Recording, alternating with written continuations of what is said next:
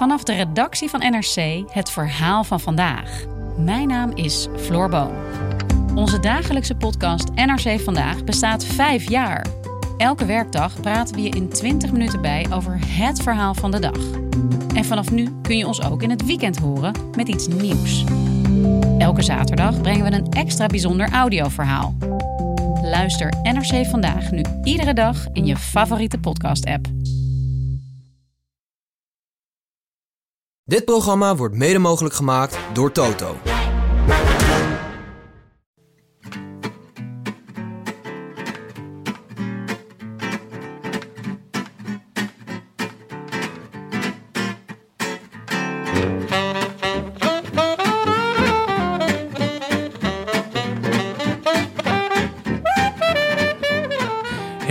Vrijdagmiddag 17 april en live vanuit de Dag en Nacht Studio's in Amsterdam West is dit de Rode Lantaarn.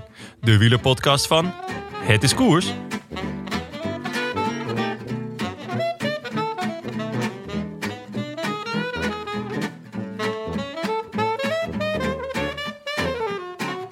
Hij was een beetje ingedut, die Amstel Gold Race van ons. Ja, ja, prachtig Limburgs landschap. Ja, ja, bijna altijd een lekker zonnetje. Maar wat koop je daarvoor als het koersverloop net zo voorspelbaar is als het weer in Noord-Engeland?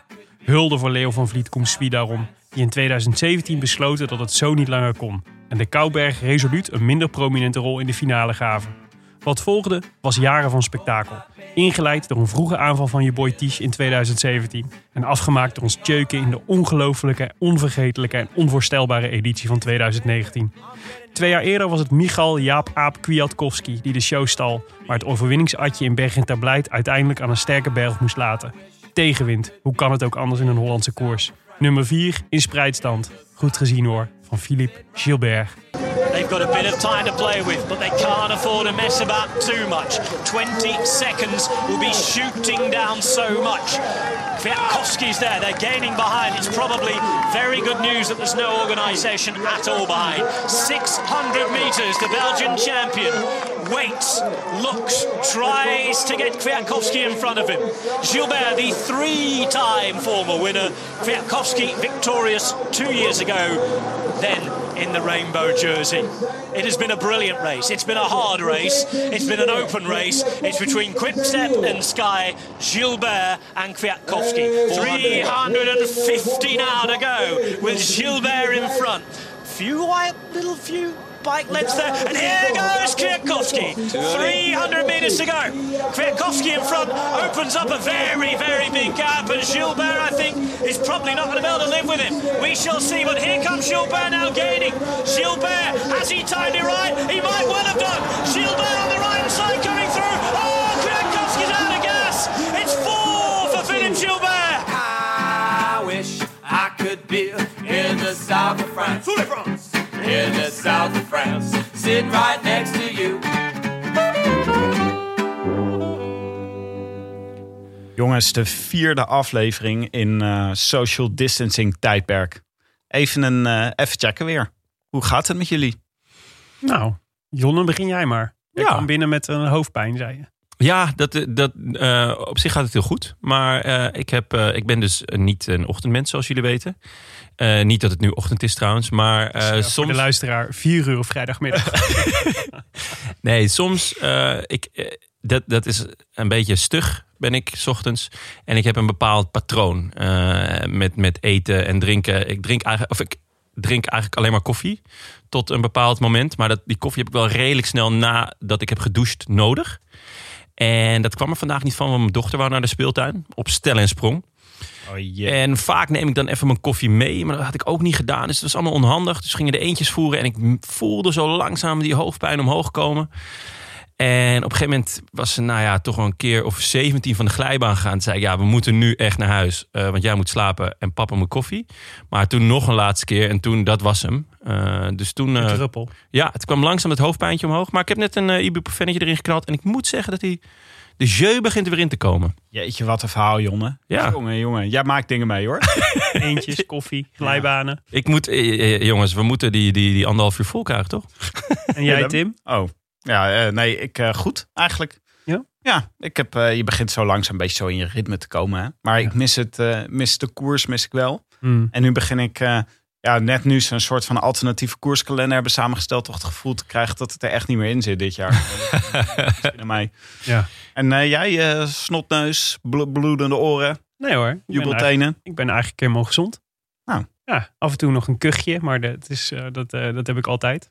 Wat heb jij voor trui aan vandaag? Ja, je begint je wel steeds minder te kleden. Ik heb me speciaal voor jullie feestelijk aangekleed. Ik denk, het, eh, ja, ik heb hoofdpijn, maar laat ik het niet laten zien. Het uh, Ermerijnse Heuvelplein eh, Breda Maan. Het is, mijn, het is een trui van mijn oom die vroeger een eigen groentezaak had in Breda. en, eh, en die had er een heleboel truien over en die heb ik allemaal overgenomen. En die zitten heel fijn. Ah, Er staat heel je hebt, groot je, groente, fruit, zuivel achterop. je hebt er gewoon meerdere. Het is niet dat ik een privé sponsor heb inmiddels. Nou, Mooi geweest, maar dat is... ik heb die fiets gekregen, gezien die jij van Canyon hebt gehad. En wij niet, Tim. Ja, nee, dat is zo gaaf. Eh, Bruikleen, hè, bruikleen. oh, bruiklijn, ja, Mhm. ja, tuurlijk. Net zoals die trui zeker. Ja, zeker. Nee, maar verder, verder gaat het uitstekend. Wij, wij eh, in Huizen Dudok wordt eh, voorbereid op de feestweek... waarin zowel de zoon als de dochter eh, hun verjaardag gaan vieren. Oh ja, daar zijn jullie corona. wekenlang op aan het voorbereiden. Zeker. Wat hamsteren, taarten bakken. Mijn zoon, mijn zoon wordt vier. En, eh, dus ik vroeg hem, eh, ik vroeg hem eh, hij, is hij is nu, kom je een beetje in de leeftijd dat je, dat je een beetje activiteiten mag gaan doen, zeg maar, in georganiseerd verband. Dus ik vroeg hem welke sport wil je gaan doen. Toen dacht hij zo eens na en toen zei hij fietsen. Echt? Oeh, Ja. En eh, toen even later, eh, toen eh, was, had hij nog eens over nagedacht. Want hij heeft een mooie zwarte loopfiets waar hij dan waar hij de hele tijd op zit. En ehm, toen had hij nog, ging hij nog eens nadenken. Toen zei hij, vechtfietsen, zei hij toen. Zo, zeg maar zoiets als eh Nasser Bouhanni. eh, chessboxing. Ja, Gianni. Gianni Moscon. Ja, Ja, ja, ja vecht, vechtfietsen. dat is wel een van het type rennen dat we nog niet hebben in Nederland. Hè? Nee, precies. echte vechtfietsen. Nou ja, en, eh, hij komt eraan. Noah Dudok. Ah. Ja, Jeroen. Ah. in de gaten. Ja, La- Lars Boom is natuurlijk gestopt nu. Dus ja, Jeroen echt, Blijlevens viel ook al in die categorie. Dat is waar, Ja. ja. ja. hij, heeft, hij heeft mooie voorbeelden. Ja. Ja, maar ja, dus eh, de, volgende, de volgende generatie vechtfietsers komt eraan. Maar, Als hij maar geen voetballer wordt, ze schoppen er misschien over dood, hè? Ja. Dus, eh, hè? Even nog even iets anders. Want Jonne, jij bent eh, afgelopen week op de radio geweest om even de nieuwe wielerkalender te duiden.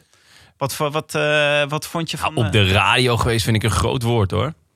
Wat was het? Q-Music, toch? Q-Music, ja. Die, eh, ben je toch op de radio geweest? Of, nou ja, ik eh, werd gevraagd of, of ze even mochten bellen. Toen zei ik, nou prima.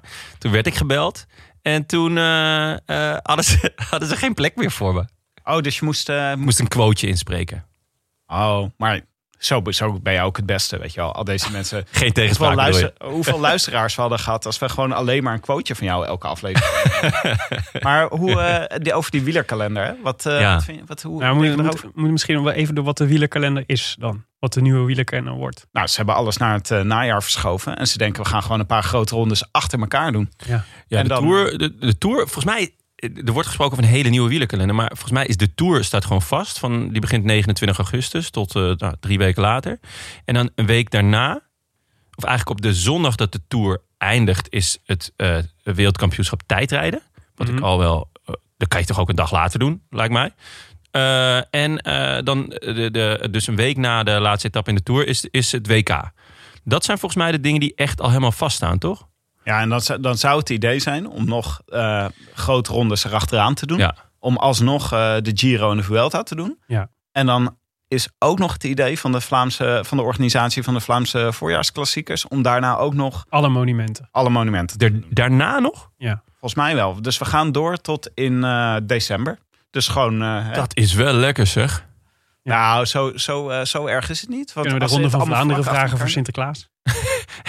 Dat je gewoon op tweede kerstdag lekker die pootjes omhoog, uitbuiken. Ja. En lekker de strade Bianca.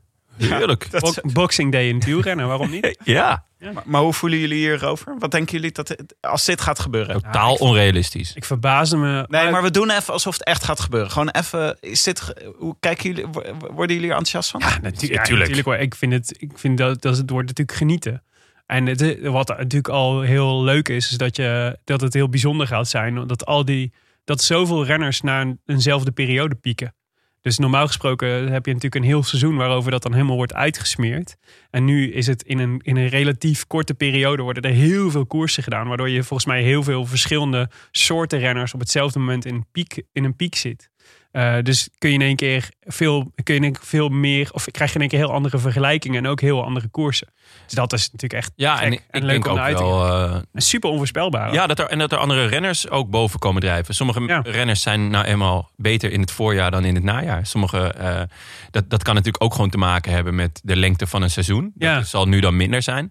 Maar ja, sommige zijn gewoon echt wel beter in het najaar. Ja, zeker als je bijvoorbeeld last hebt van hooikoorts. Dan is Bijvoorbeeld het zoals ik. fantastisch. Ik ben echt goed in het najaar. Ja. Ja. Was jullie dat al eens opgevallen? Maar oh, oh, Nee, jij bent altijd juist helemaal opgebrand bij de Vuelta. Ja, het is, dat is einde Maar- zomer. Ja. Dan ben ik vaak ook dronken. Ja, dat is En dan, eh, dan wordt Maar overal, overal verbaasde ik me wel een beetje over de, de soort enthousiaste reacties op de, op de nieuwe kalender van de ASO. Er zat, natuurlijk heel veel opluchting in. Van ja, ja. Maar het, het voelt er ook een beetje als soort vals perspectief, heb ik het idee. Want het is, de ASO kan natuurlijk wel zeggen van we gaan lekker een Tour de France organiseren. Of, eh, of eh, de Vuelta gaat naar die, eh, die en die, die datum. Maar ja, kijk, uiteindelijk, daar gaan ze natuurlijk helemaal niet over. Dat is natuurlijk gewoon, je hebt natuurlijk de overheid nodig die dat moet goedkeuren. En ik, ik kan me in deze situatie nog echt heel moeilijk voorstellen dat je gaat toestaan dat een Tour de France in augustus eh, een realistische mogelijkheid is. Als je nagaat van wat dat, voor, wat dat voor koers is en hoeveel verplaatsingen, hoe internationaal totaal circus dat is. Dat is gewoon een, Ja. een En je noemt het al, de, de ASO, de, de ASO is, is niet de UCI. Nee, Weet je, dit geeft ook weer aan hoe verdeeld het wielrennen is. Want ja, de ASO zegt van eh, nee, we gaan eh, wel de Tour dan en dan doen. Nou, dat begrijp ik, het is de grootste wedstrijd. Maar ze beslissen ook gelijk over de Vuelta. Wat dus voor de Giro gelijk alweer een, een heel Ja. last... Die brengt hun in een heel lastig pakket. Volgens mij eh, was het wel, de UCI had volgens mij ook deze kalender mee- meegemaakt. Maar dan nog, het, is, het voelt een beetje alsof de wielerwereld zegt van ja, wij gaan het zo organiseren. En zich vooralsnog niks gelegen laat liggen aan wat de, wat de overheden daarvan vinden. ja, maar En die dit- gaan daar toch gewoon, ja, ik, ik, ik vind het lastig te geloven. Ik snapte, de, ik snapte de opluchting wel van mensen van, oh fijn, we hebben weer een soort van perspectief. Maar ik dacht ook tegelijk, ja, maar het is wel echt een beetje naïef om hier al de, de slingers voor op te hangen. Ja, het is, eh, ik call hem. Het is een hartstikke dode mus. Want de even, in Nederland hebben de burgemeesters al opgeroepen dat de evenementen gewoon tot eind september niet door mogen gaan. Ja. Laat staan een, een eh, wieler-etappekoers waarin gewoon een groep mensen zich als een soort parade door het land eh, beweegt natuurlijk. Ja. Maar eh, ik ben wel, als ik er gewoon even over nadenk, stel je voor dat er eh, iets gebeurt waardoor het wel doorgaat, dan gaat het echt fantastisch worden. Ja, ik, wil, eh, ik ga dan wel vrijnemen. Dat wil ik bij deze even De, doorgeven. de rest, de rest van Ik, het jaar. eh, nee, die, Nou ja. drie, eh, die drie maanden, dan ben ik er niet. Ja, Ik denk dat wij in ieder geval een moordend schema krijgen met uh, podcasts als we dit allemaal willen bijhouden. Ja, we moeten, we moeten mens gaan aannemen, denk ik. Gewoon, Maar en, en tot die tijd, totdat er weer gekoerst wordt, zijn we met allemaal andere leuke dingetjes bezig. Zo ga jij een wielercafé organiseren hè, volgende week, Jonne. Ja, daar werd ik eh, door benaderd. Door, via jou. Ja, jij, jij kwam ermee van, hey, eh, Ik dacht wielrennen en café, als je dat combineert met, met elkaar, dan kom je, kom je onmiskenbaar bij Jonne uit. Wat ga je doen, Jonne? ja, eh, het eh, wordt een groot online wielercafé natuurlijk. Want eh, ja, we mogen niet bij elkaar komen. Maar ik eh, ga wel eh, ergens naartoe. Ik ga dan naar Eindhoven. En daar is Sam Omen Oh, ook. ome Sam. Ome Sam. Eh, dus dat is heel leuk. We blijven wel op gepaste afstand van elkaar. Mhm. En misschien dat eh Laurens ten Dam nog even aanschuift. Dat is nog niet helemaal zeker. En via een, eh, een inbelverbinding ook Jos van Emden. Dus, en, Vriend en- van de show. Ja, vriend van de show. En Antoine Tolhoek werd ook genoemd. Dus ehm, Leuk. ja, heel erg leuk. Zlmtourwielercafé.nl Oké. En ik zal het ook nog wel tweeten. Hè? Volgende week vrijdag. Dus Jullie kennen mij. 24 april. Ja, en eh, om acht uur. En het aantal plekken is beperkt, dus eh, jullie mogen niet komen. Nee, eh, nee me- meld, je op. snel, meld je snel aan. Leuk. Eh, dat, eh, ja, bij deze. Oké. Ik vond ook nogal, eh, ik vond ook nogal leuk afgelopen week om te merken dat onze vrienden van Neutrale Kijkers, zeg maar de Rode Lantaarn over het voetballen, waren met iets heel anders bezig. Je hebt daar even naar gekeken, hè Willem? Ja. Ja, ik, ik had me dus eh, in deze. Ik heb me nu zo in deze quarantainetijd. Ik heb een, eh, een eh, MacBook. Dus geen. en dat betekent dat ik geen cycling manager kan, kan draaien op mijn, op mijn computer. Anders had ik dat gedaan. Kan dat niet? Oh. Nee, dat gaat niet. Dat, dat is echt heel jammer. Dat is wel een, een mooie, verstandige ding van Apple dan. Ja, dat is zeker. en eh, dus toen dacht ik, ik, moet, eh, ik, heb, al- ik had al een paar keer met Tim besproken van, moet ik dan voetbalmanager downloaden voor de... En dan zegt Tim, nee, niet doen, want dat is een rabbit hole waar je, waar je in verdwijnt en nooit meer uitkomt. Waar hij helemaal gelijk in heeft, want daar kun je niet even een half uurtje voetbalmanager. En dan zit je tot diep in de nacht zit je Onmogelijk. transfertjes te doen. Eh, en dus ik had helemaal besloten, en ik had me al een paar keer tegengehouden van ik ga dit niet doen, ik ga dit niet downloaden.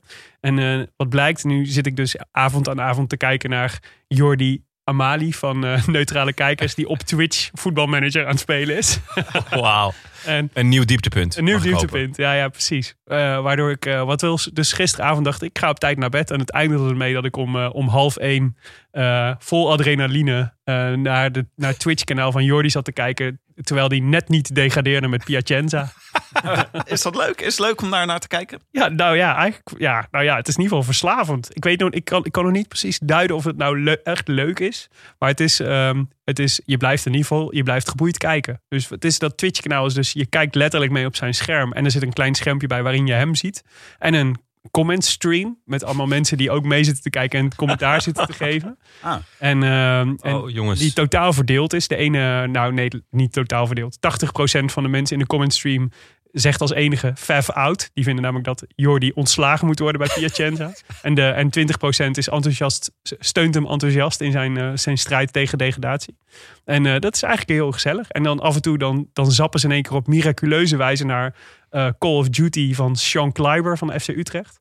en dan zit ik in één keer te kijken naar Call of Duty, wat, waar Sander van der Streek en Sean Kleiber samen Call of Duty spelen en daar heel goed in blijken te zijn. En daar ook dan een following voor hebben. Het is, het is een absurde wereld. Ik, eh, ik vraag me bij dit soort eh, dingen altijd af van wat zou Darwin nou trots op ons zijn? Ja. Is dit het moment dat, dat hij denkt, yes, mijn theorie, die Ja. Nou, laat- dit. Laat ik zo zeggen, om, om half één, eh, gisteren om half één s'avonds of, of s'nachts, toen dacht ik niet, Darwin is trots op mij. Toen dacht ik, jongen, jongen, ben je hier nou, ben je hier nou zo oud voor geworden? Ja, Dat ja. je hier nou midden in de nacht gewoon een beetje dit, naar een Twitch-kanaal van eh, neutrale kijkers zit te kijken. Maar goed, Maar als mensen, als een van de 150.000 Rode Lantaarnluisteraars dit eh, ook eh, wil, eh wil Twitch, twitch.tv slash neutrale fev. Met- F-E-V. neutrale Fev. Ja, en je moet wel snel zijn, want het is echt bijna ontslagen bij Piacenza. Dus ik denk dat je eigenlijk alleen vanavond nog hebt om mee te genieten. Oké, ja, precies. Dit weekend nog. Ja. Oké. Eh, nou, goed jongens. Hebben we nog eh, de vorige week, hè? We waren, ik vond ons eh, uitstekend in voor. Maar ik- het, het zal me niet verbazen als er weer rectificaties zijn binnengekomen. Nou ja, we hadden, we hadden er een paar. Ehm, eentje, eentje die meerdere malen terugkwam. Van eh, onder andere Frans de Vries en Jelle Lane. En die hadden het over Jonne. En Ja. over eh, de, de kwestie Degenkolb en Christophe. Ja. Die jij noemde als winnaars van, eh, van Vlaanderen en Parijs-Roubaix. Ja, dat, dat heb ik dus zo bedoeld kunnen. ook. Maar ik, ik heb het niet terug durven luisteren. eh, omdat het was voor mij midden in de nacht dat we opnamen. En eh, dan zeg je soms wel eens rare dingen. Eh, dus ik durfde het niet terug te luisteren. Maar het klopt. eh Degenkov heeft natuurlijk eh Roubaix gewonnen. En Christophe eh, alleen eh, de ronde Ja. van Vlaanderen. Jonne bedoelde het goed te zeggen. Ik bedoelde het goed te Ja, zeggen. Ja, dat is toch belangrijk. Toch? Ik heb nooit iemand kwaad willen, willen doen. Nou, dan was er de, de casus eh, George Hinkepie. We hadden een, een discussietje over wat, is er nou, wat gebeurde er nou precies met George Hinkepie toen hij de sloot inviel. Eh, er waren, wij hadden er verschillende theorieën over, maar toen wij werden op Twitter vrij snel gecorrigeerd door een aantal mensen die zeiden uh, waardoor hij viel door een gebroken stuurpen. Um, dus daar had ik me al bij neergelegd. Ik dacht, dat hebben we dan kennelijk gemist. Mm. Maar uh, Hartge Wassink, uh, een van de vaste luisteraars van de show, wees ons erop dat dat helemaal niet waar was. Nee, ja. Dat was namelijk in 2006 had hij een gebroken stuurpen. Uh, over 2002 had hij stuurde keurig een interviewtje mee. Zei Hinkepie dit. Hij zei: I felt so good. I was so excited, so motivated that I forgot to do the little things. I didn't have enough clothes on. I didn't eat enough. I basically crawled to the finish line. Hij deed er van de poeletje. Ja, en hij was nee. gewoon op.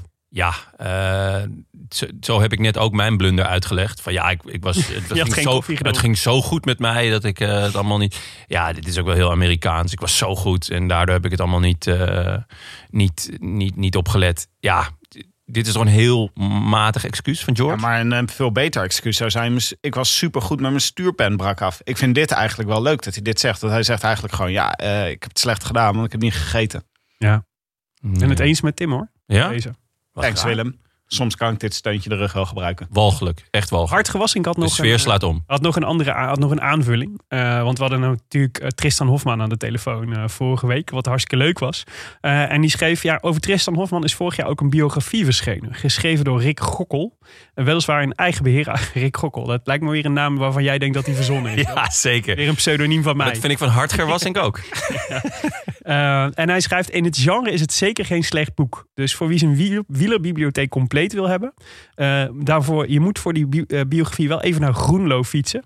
Eh, eh, en dan naar Goossens tweewielers gaan. Eh, die wielerzaak is de omweg waard, zegt, eh zegt Hartger. Want dat is zo'n beetje de enige plek waar je die biografie kunt kopen. En dat is extra leuk, want ik had dus een uurtje over deze week. En toen ben ik even naar... Nee, geintjes niet waar. nee, ik zag jullie ogen steeds groter worden. Ik denk, kijk of het lukt.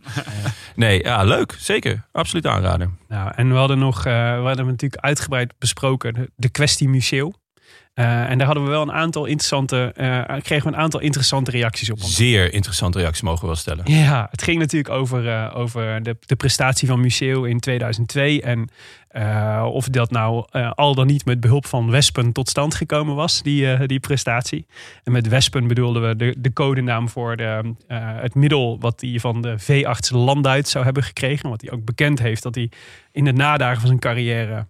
De laatste jaren. De laatste jaren. Ja, En dan waar die laatste jaren beginnen is niet helemaal duidelijk. Nee, dat zegt Vincent van der Put. Die stuurde ons een, eh, een, eh, een uitgebreide mail. En die schreef over de prestaties eh, van Museeuw en hoe we die moeten du- duiden. Het leidt voor mij geen twijfel dat hij al zijn grote prestaties met doping geleverd heeft. Uiteraard de Parijs-Roubaix van 2002 met de hulp van Landuit en zijn wespen.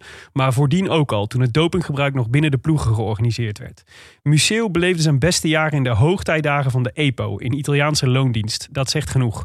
Denk aan het WK in 1996. Een klimmerparcours reed Museeuw, notabene ooit begonnen als spurter, de hele boel aan Flarden. Museeuw was overigens mijn jeugdheld, zegt hij erbij. Eh, en dan vervolgt hij: Het duiden is naar mijn gevoel wel veel moeilijker geworden na Festina 98. Want de grote meerderheid bleef doping gebruiken. Maar er zal mogelijk wel meer koren tussen het kaf. Met name bij de eendagsrenners. De jonge bonen, hadden we het namelijk ook over.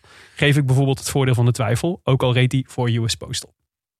Heel netjes. Mooi. Zeker. En, ehm, dus dat was één perspectief. En waarvan ik dacht, dit is eigenlijk wel, eh, dit is misschien wel een mooie samenvatting van hoe wij er ook over dachten. Ja. Eh, en we kregen ook nog een andere, want het ging natuurlijk over hoe eh, goed, hoe makkelijk Museo er eigenlijk van afgekomen was met zijn dopingbekentenis. Ehm, Ah ja, niet heel makkelijk dus, zijn we achtergekomen. Ja, dat is een beetje de vraag hoe je dit. eh, de- de- want wij zijn nog steeds niet uit hoe we dit moeten duiden. Nee, Eh, we kregen namelijk een mail van Wouter Nelis. Die schreef. Toen jullie beschouwing afsloot met drie wespen en een gesneden brood. Dat was dus de bestelling die Museo bij de veearts deed. eh dwaalde mijn gedachten onwillekeurig af naar bijgaande YouTube-video. De titel van deze e-mail zegt het al: Johan Museo bezongen door Helmoet Lotti. Een van de, absurdis, de meest absurde, absurde clips die ik ooit gezien of gehoord heb. En daar is echt geen woord van gelogen. Laten we, er mensen. even, laten we er even naar luisteren.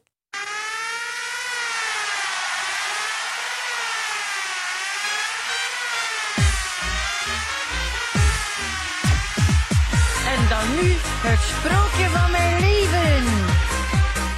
Zeg vrouw, ik wil een wesp in mijn hes. Ik ben in nood, geef mij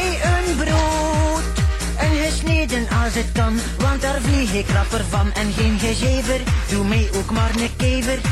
Ik wil er drie in mijn knie. En voor de start graag Schotse whisky. Giet er ook maar in mijn pul, want ik zweer het u, dan zult u mij zien gaan vol euforie. Krijg ik die veiligheid niet nodig, jong, van zijn leven niet. Deze was flauwekul, nu komt mijn ware verhaal. Het verhaal van vallen en opstaan. Niet opgeven en doorgaan en van mijn laatste grote droom. Oké. Wat is dit nou, hoor, joh? Ja, even, even voor de duidelijkheid. Op de YouTube-video die we natuurlijk ook wel even eh, op de social media zullen delen... zie je dus eh, Helmoet Lotti in een eh, De Koning Quickstep shirtje ja, zitten op een home trainer naast een zwembad... die de, de, het leven van Johan Museeuw bezinkt. Ehm, en ehm, Wouter Nelis schrijft erbij... lang heb ik gedacht dat dit om satire ging. Waarschijnlijk doordat het voornamelijk het in het eerste couplet in mijn geheugen is blijven hangen. Waarin dus eigenlijk de, de, de, de relatie met Landuit... eh, eh, wordt bezongen. En eh, waarin de grote Museeuw ge- ge- ge- genadeloos van zijn sokkel wordt gezongen, zegt, eh, zegt eh, Wouter. Maar nu ik het nog een keer beluister, twijfel ik aan mijn eerste oordeel. Jullie conclusie dat Museeuw vrij eenvoudig is weggekomen met de hele affaire bevestigt een beeld van een idolaat België. In dat geval betreft het mogelijk een lofzang. Ja, Hoe moeten we deze, nou ja, laten we eerst even... song duiden? Laten we eerst even gewoon de drie elementen pakken. Eh Angelotti, nee, eh Helmut Lotti, Ja. sorry. Eh Johan Museeuw en dan Anton Austirol. Dat zijn drie elementen waarvan ik dacht, die komen nooit bij elkaar. Maar ja, dat het zo bij elkaar gekomen is als een soort Captain Planet, dat vind ik echt fenomenaal. Ehm, maar volgens mij is dit eh, een beetje ter ere van afscheid, als bij het afscheid van Museeuw op, op België 1 is Ja. dit volgens mij gemaakt. En zij zijn goede vrienden. Ja, ze, ze fietsen heel vaak samen. Ja, Ja, dat, daar kwamen we dus ook achter. Dus, de, de- dus ik denk dat dat laatste, die laatste theorie... dus eigenlijk dat het een bevestiging is van een beeld van een idolaat België... dat Museeuw eigenlijk alles vergeeft. En dat het eigenlijk soort van tot soort de publieke kennis behoort... en ook al vergeven is dat hij die, die doping heeft gebruikt, zeg maar. Dat iedereen dat gewoon maar ook, dat dat, dat dan maar oké is of zo. En dat het er dan gewoon, we durven het er gewoon openlijk over te hebben. ja. Ja, Dat, dat dit gewoon een soort coming out was. Misschien ook wel van Helmut Lotti. ja. Goed, Tim, aan jou het laatste woord. Tim is een beetje stilgeslagen. Ik ben, eh, ik, ik, ben, ik ben echt totaal verbaasd met waarnaar ik zit te luisteren. Het is. Het zo'n rare tijd geweest. Ik denk, eh, ik ben, blijf gewoon doping-agnost. Het zal wel... Er zit ook nog- die, die clip erbij is ook totale waanzin. Het is, het is Ja. totale waanzin. Het is leuk om het... Je moet het echt even kijken. Ja, Dit is, dit is een clip die je maakt als je drie wespen en een gesneden brood op hebt. Goed. Oké. Het natje van de week. Jongens, drinken, daar hebben we nodig. Ja. Zeker. Ik ehm, kreeg een, eh, een eh, appje van jullie met eh, eh, de oude podcast die jullie eh, toen opgenomen hebben over, eh, over deze Amsterdam Gold Race die we vandaag gaan bespreken. En daar was- zat een leuk element in. Namelijk, eh, Willem had eh, als natje eh, een halve liter blik bier Amstel meegenomen. dus dat had ik ook voorgesteld eh, eh, om dat mee te nemen. Maar toen hoorde ik, eh, de, de, luister ik even de rest van de podcast. En Tim had goed voorspeld die dag.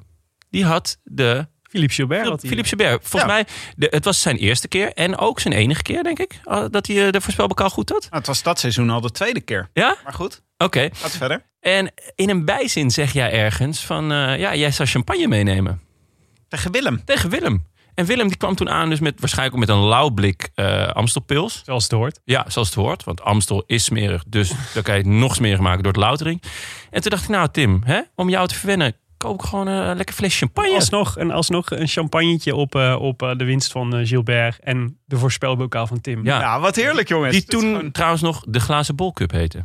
Ja, die hebben we later veranderd. Ja, ja. Nou, we maken maar open. Ja. Gaan we Lijkt me- ervoor? Lijkt me hartstikke goed. Nou, wat leuk. Ja, het is inderdaad het goed voorspellen is wat de klad ingekomen. Maar ja, dat komt ook omdat ik ben een literair man, hè, jongens. Ik wil gewoon eh, een leuk verhaal hebben bij die voorspelbokaal. Ja. Nou ja, goed. eh, zeer matig voorspellen. Ja. Terwijl Jonne de champagne openmaakt, moeten wij misschien even naar een eh, woordje van onze sponsor.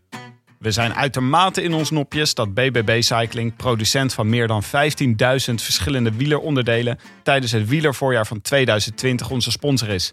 Wij vroegen de specialisten van BBB Cycling wat ze ons adviseren, mochten wij het in ons hoofd halen om ook de Amstel Gold Race te gaan rijden.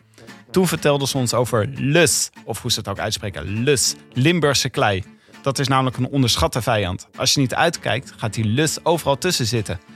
De gehele drivetrain van je fiets kan naar de vaantjes gaan. De kettingbladen aan de voorkant, de ketting zelf en de cassette. Zorg er daarom voor, heb ik me laten vertellen, dat je drivetrain goed schoon en in orde is voordat je begint. Goed insmeren van tevoren met dry loop en vergeet ook om de remkabels niet schoon te maken. De profs vervangen die onderdelen regelmatig, maar wij, gepeupel, kunnen er tenminste voor zorgen dat we schoon en fris aan de start staan. Want dat is extra belangrijk in de Amstel Gold Race wegens die vermalendijde lus. Dank BBB Cycling. En dan gaan we nu door met de podcast. Proost jongens, op de koers. En eh, wat gaan we vandaag doen? Natuurlijk, we zitten nog steeds in onze periode retro koersen. Sportsa's zendt namelijk oude koersen uit op de plek waar normaal de koers van 2020 vertoond hadden geworden. Dus dat eh, gaat helaas eh, niet gebeuren. Maar deze zondag zenden ze de Amstel Gold Race 2017 uit. En die gaan we natuurlijk, daar gaan we uitgebreid op terugblikken. Jonne, wat is eh, de Amstel Gold Race? Eh, hou, je, hou je van de Amstel Gold Race?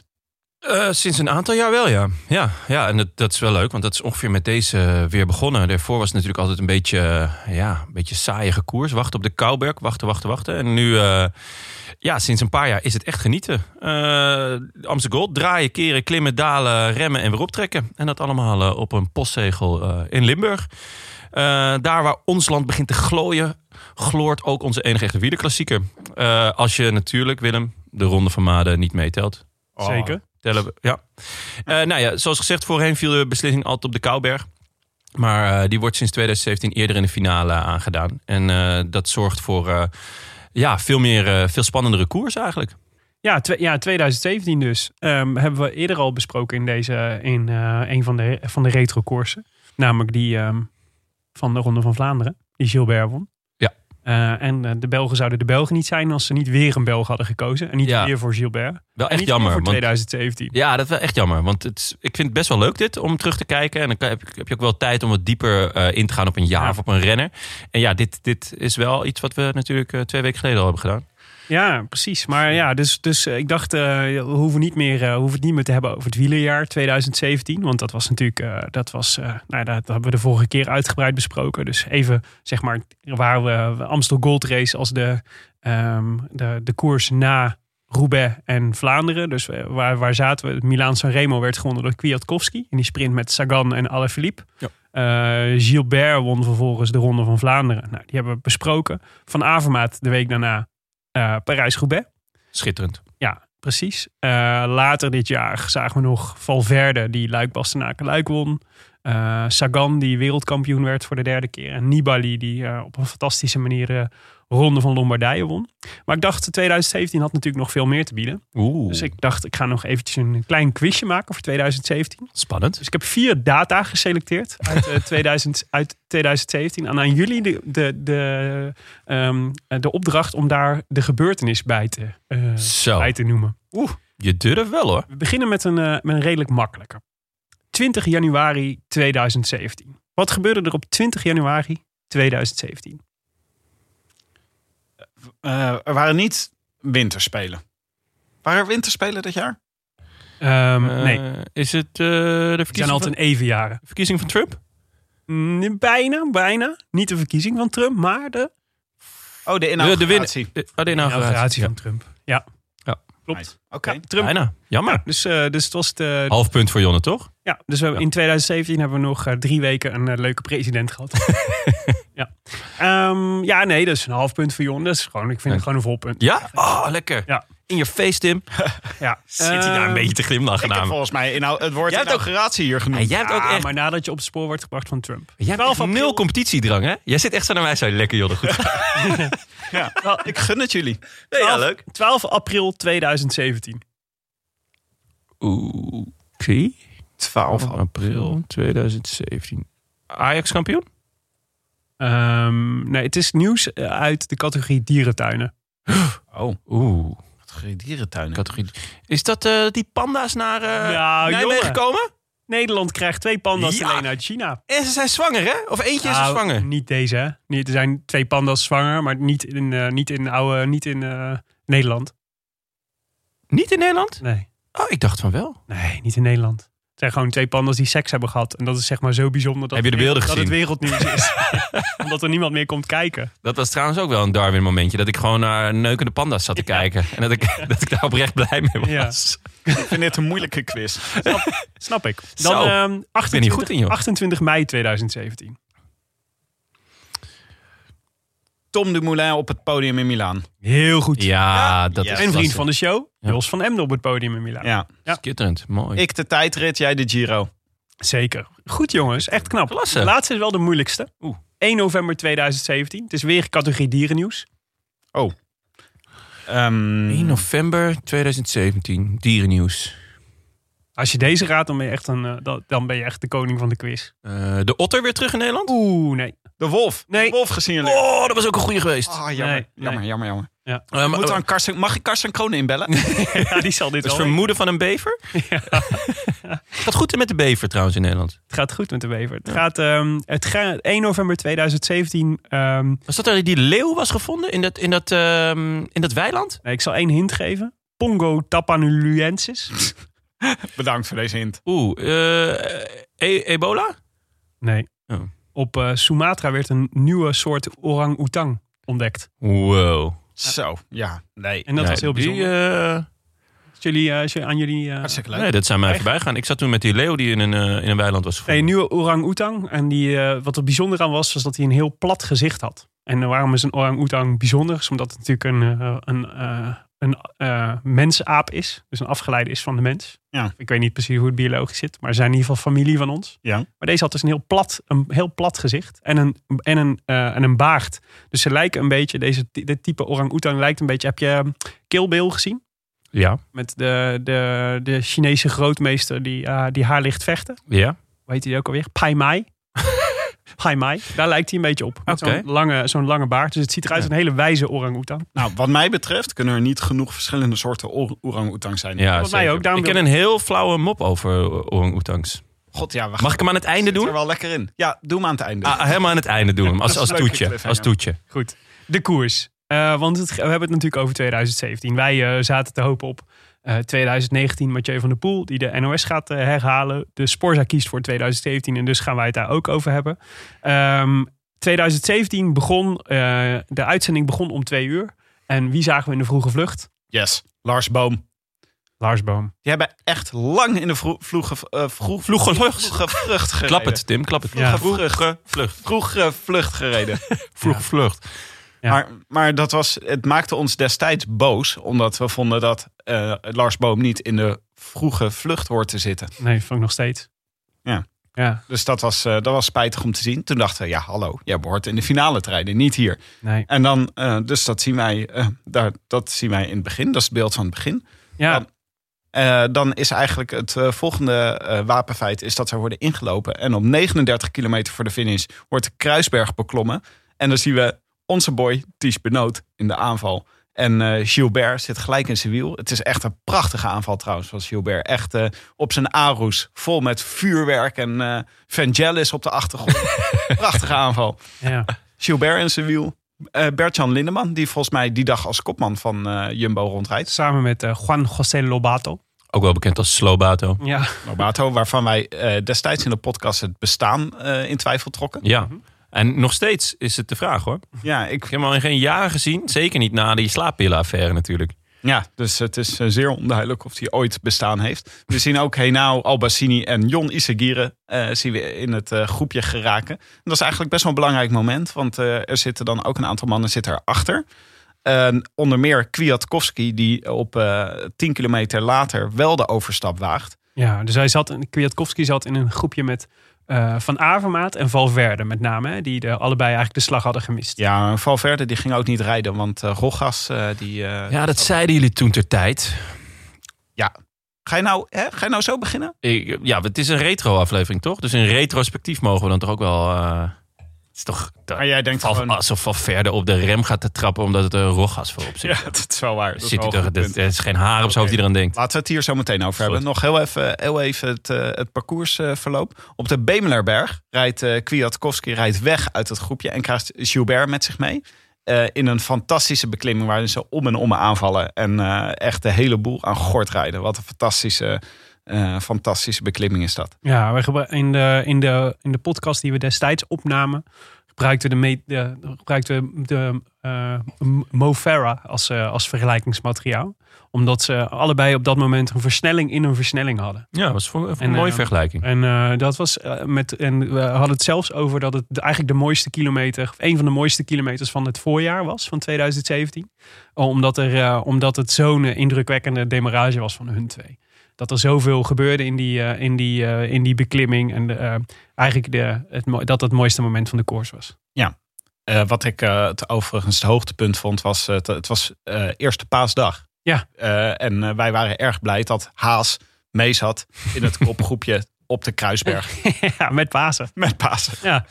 Dat was mijn eh, persoonlijk hoogtepunt. Maar goed, we zien dus Gilbert en Kwiatkowski. De kinderhand is snel gevuld hoor, bij jullie. Ja, nou, daar ben ik trots op. Ah, dat zijn, eh, als ik toch nog, als ik een keer die Nobelprijs in ontvangst moet nemen, is het toch leuk om dit nog te memoreren. Daar is waar het allemaal begon. Ehm, en eh Kwiatkowski en eh, Gilbert rijden met z'n tweeën naar eh Bergen ter Blijt, waar de finish ligt. Sprinten met elkaar. Kwiatkowski gaat aan als eerste, maar Gilbert die eh, moet heel even een gaatje laten vallen. Rijdt hem dan keihard voorbij en pakt zijn vierde Amstel Gold Race. Ja, precies. En ehm, ja, dus Gilbert wint voor Kwiatkowski. Albacini wordt, eh, wordt derde. Nathan Haas vierde. Ehm, terwijl volgens mij in de uitzending rijdt, rijdt voor Dimension Data. En ook dan in de uitzending wordt al gesproken over dat Dimension Data echt een succesje nodig heeft. Namelijk dat Dimension Data zou... eh, Ja, winnen is misschien wat veel gevraagd, maar een podium zou erin moeten zitten. Nou, Nathan Haas werd vierde. Oh, arme jongen. Rogas wordt vijfde. Sergio Henao eh, zesde. Izagirre zeven. Michael Gogol achtste. Colbrelli negen. En Michael Matthews tien. Eh, en de eerste Lotto Jumbo is toch Lobato. Net buiten de top 10 om de elfde plek. Nou, wij dachten dat eh, wij vinden het altijd leuk om dan even met iemand te bellen die destijds in koers zat. Ja, En eh, dit, het was een beetje spur in de lijst. We wilden eigenlijk wel, wel Kwiatkowski zouden willen spreken. Dat is nog niet helemaal gelukt, maar het gaat ons een keer lukken. ja. Dat lijkt me echt heel erg leuk. Eh, maar wat ook leuk is, is dat wij zitten dus de hele tijd naar Rob Hedge te luisteren. Die het commentaar geeft op Eurosport, vaak. Ja, En eh, als je op YouTube zoekt naar races en je wil ze gewoon een, eh, bijna helemaal terugkijken, dan hoor- zit je heel vaak naar hem te luisteren. ja. ja en ik gebruik hem vaak eh, in dat fragmentje van de laatste kilometer. Omdat hij zo lekker... eh, hij, is, ja, ja, hij gaat echt zo naar een goede apotheose. Ja, dat kan hij supergoed. Hij speelt ook altijd een, eh, in de laatste... ehm, eh, we hebben het vaak over de, die documentaires van Sporza, over de ronde. Dit is zeg maar de, de, de aftermovie van de Ronde van Vlaanderen... die eh Sporza de laatste jaren steeds maakt. Mhm. De ronde 101 tot en met 103 staan allemaal op YouTube. Ze zijn allemaal zeer de moeite waard om te, om te bekijken. Eh, maar daar speelt hij ook altijd een belangrijke rol in. Hij is altijd vaak een van de commentatoren die dan gevolgd wordt. Een soort van buitenlands perspectief. En omdat natuurlijk de Amstel Gold Race een Nederlandse, Nederlandse koers was, dacht ik, het is eigenlijk ook wel heel leuk om een keer gewoon een buitenlander te horen over hoe ze dat nou eigenlijk beleven, een Nederlandse koers.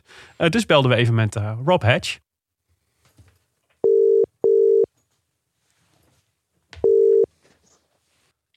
Hi Rob, this is Tim. Hey Tim, how you doing? Hey, good to speak to you. Where, where are you currently? Are you in uh, in Spain or are you in Britain? No, I decided I had to escape. Um, I caught the last flight out of Mallorca, where I live, um, when I'm not working, and I decided to come back and stay with some family in UK.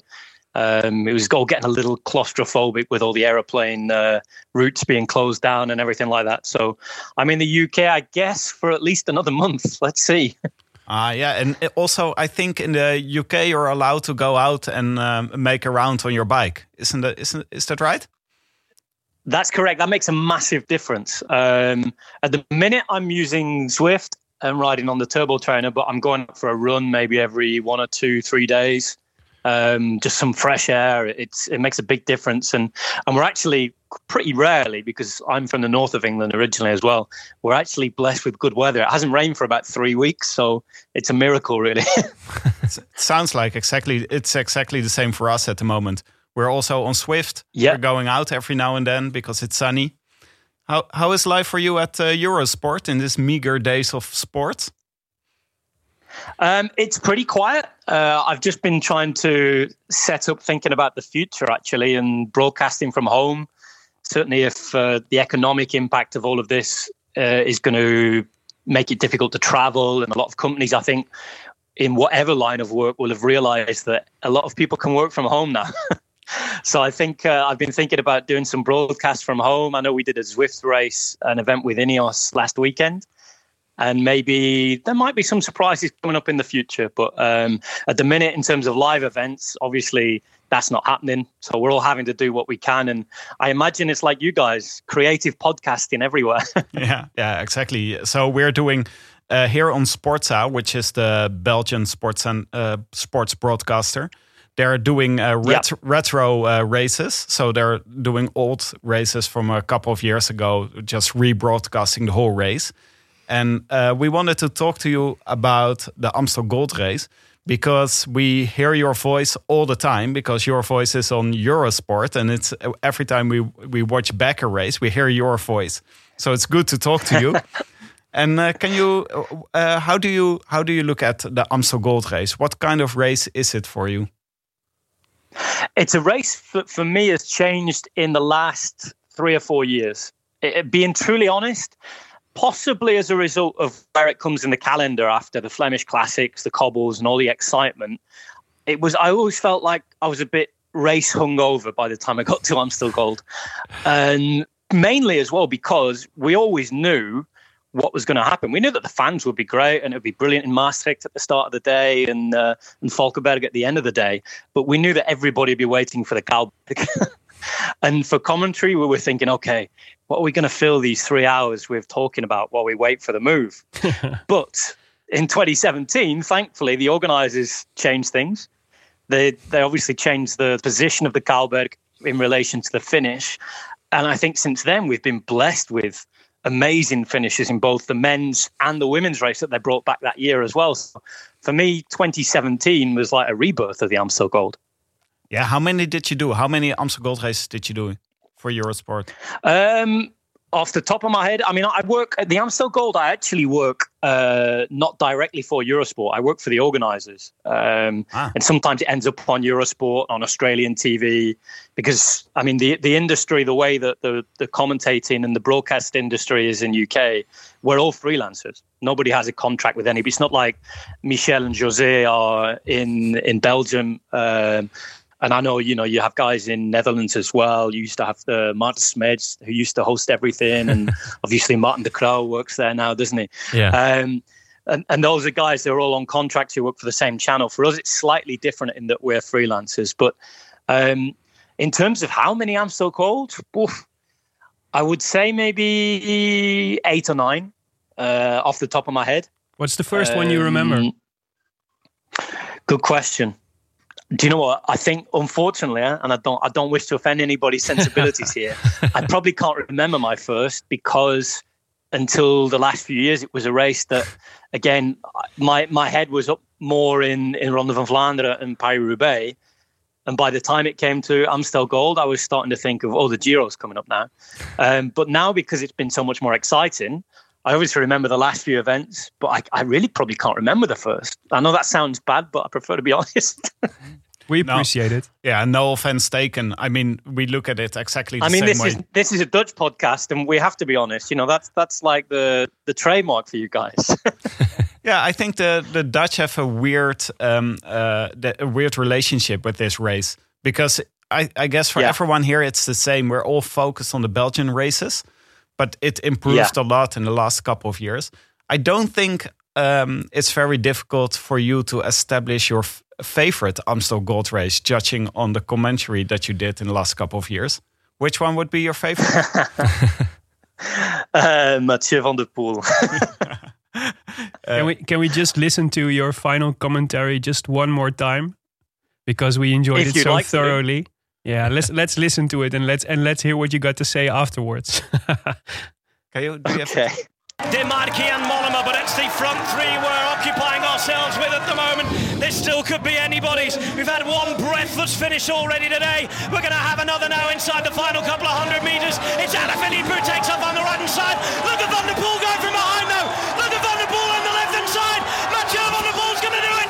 Mathieu Van der Poel, this is incredible.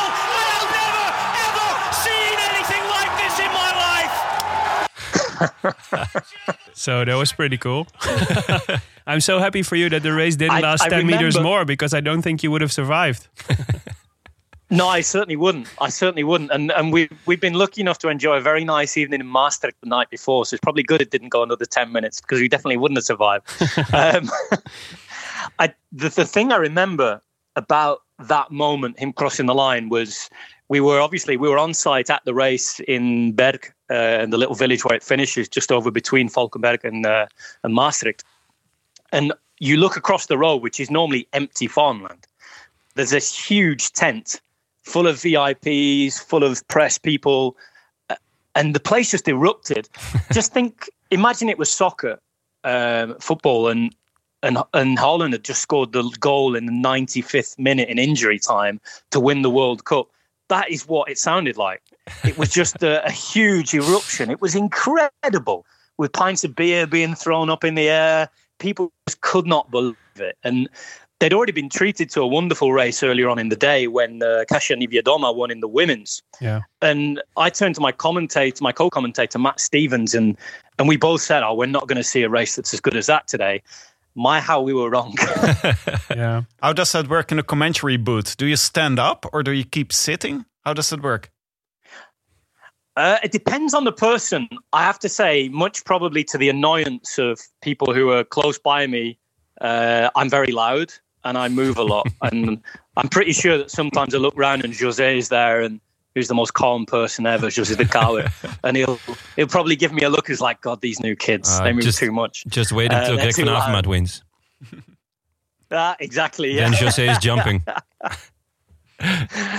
um, but I I know that um, everybody has their different style. I mean, I love watching and listening and talking to Michelle and Jose and, and a lot of our other colleagues as well, just because of the knowledge they bring to it and the experience they have. But I have to admit, to on that day, I was standing for at least the last kilometre, and I know I ended up on my knees actually in the commentary box.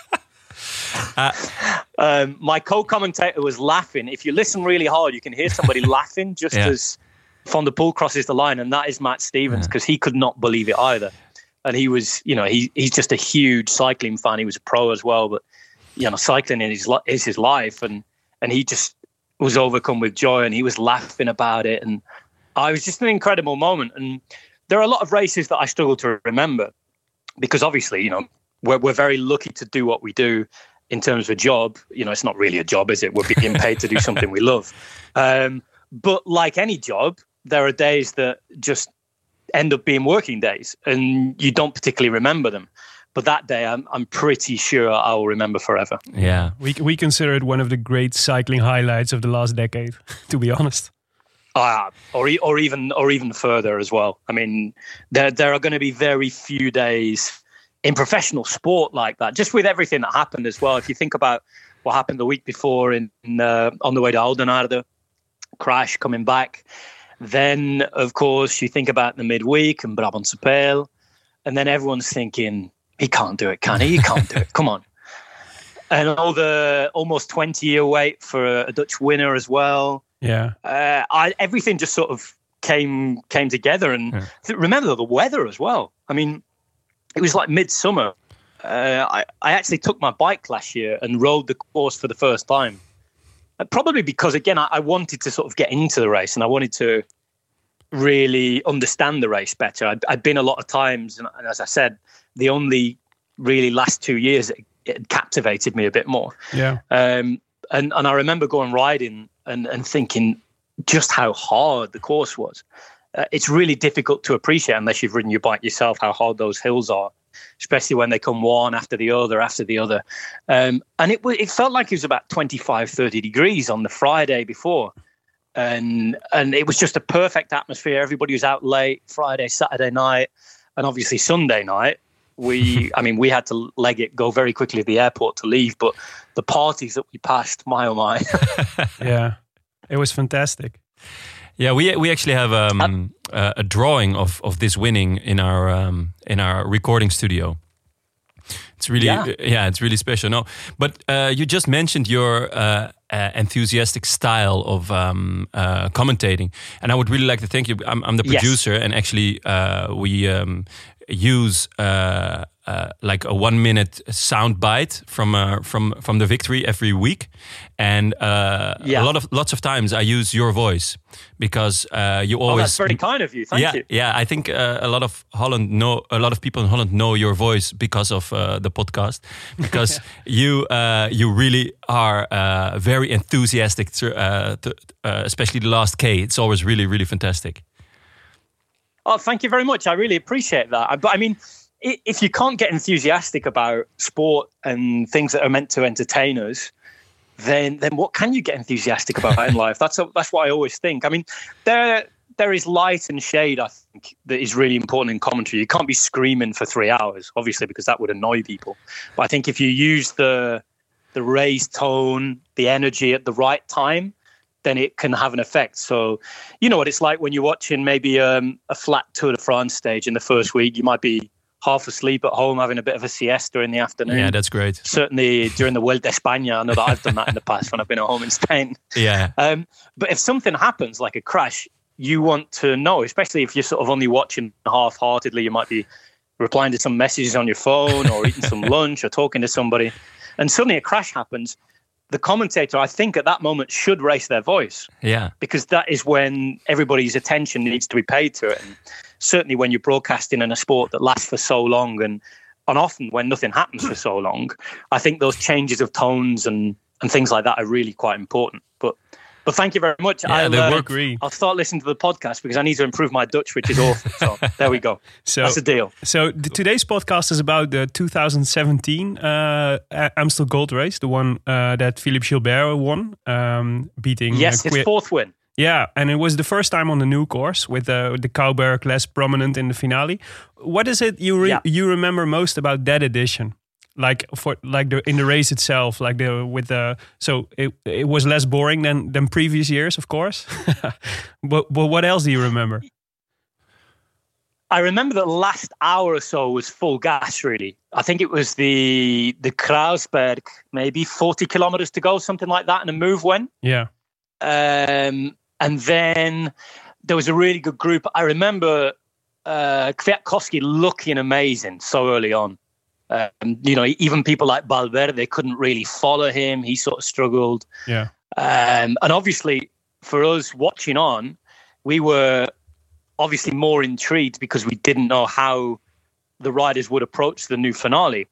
And we, we didn't really know enough about those final roads in the last five to 10 kilometers, which again last year proved really important because the sort of little farm tracks that there's no big climb, is there? But the, ra- the road never really flat, it's up and down and it's so narrow.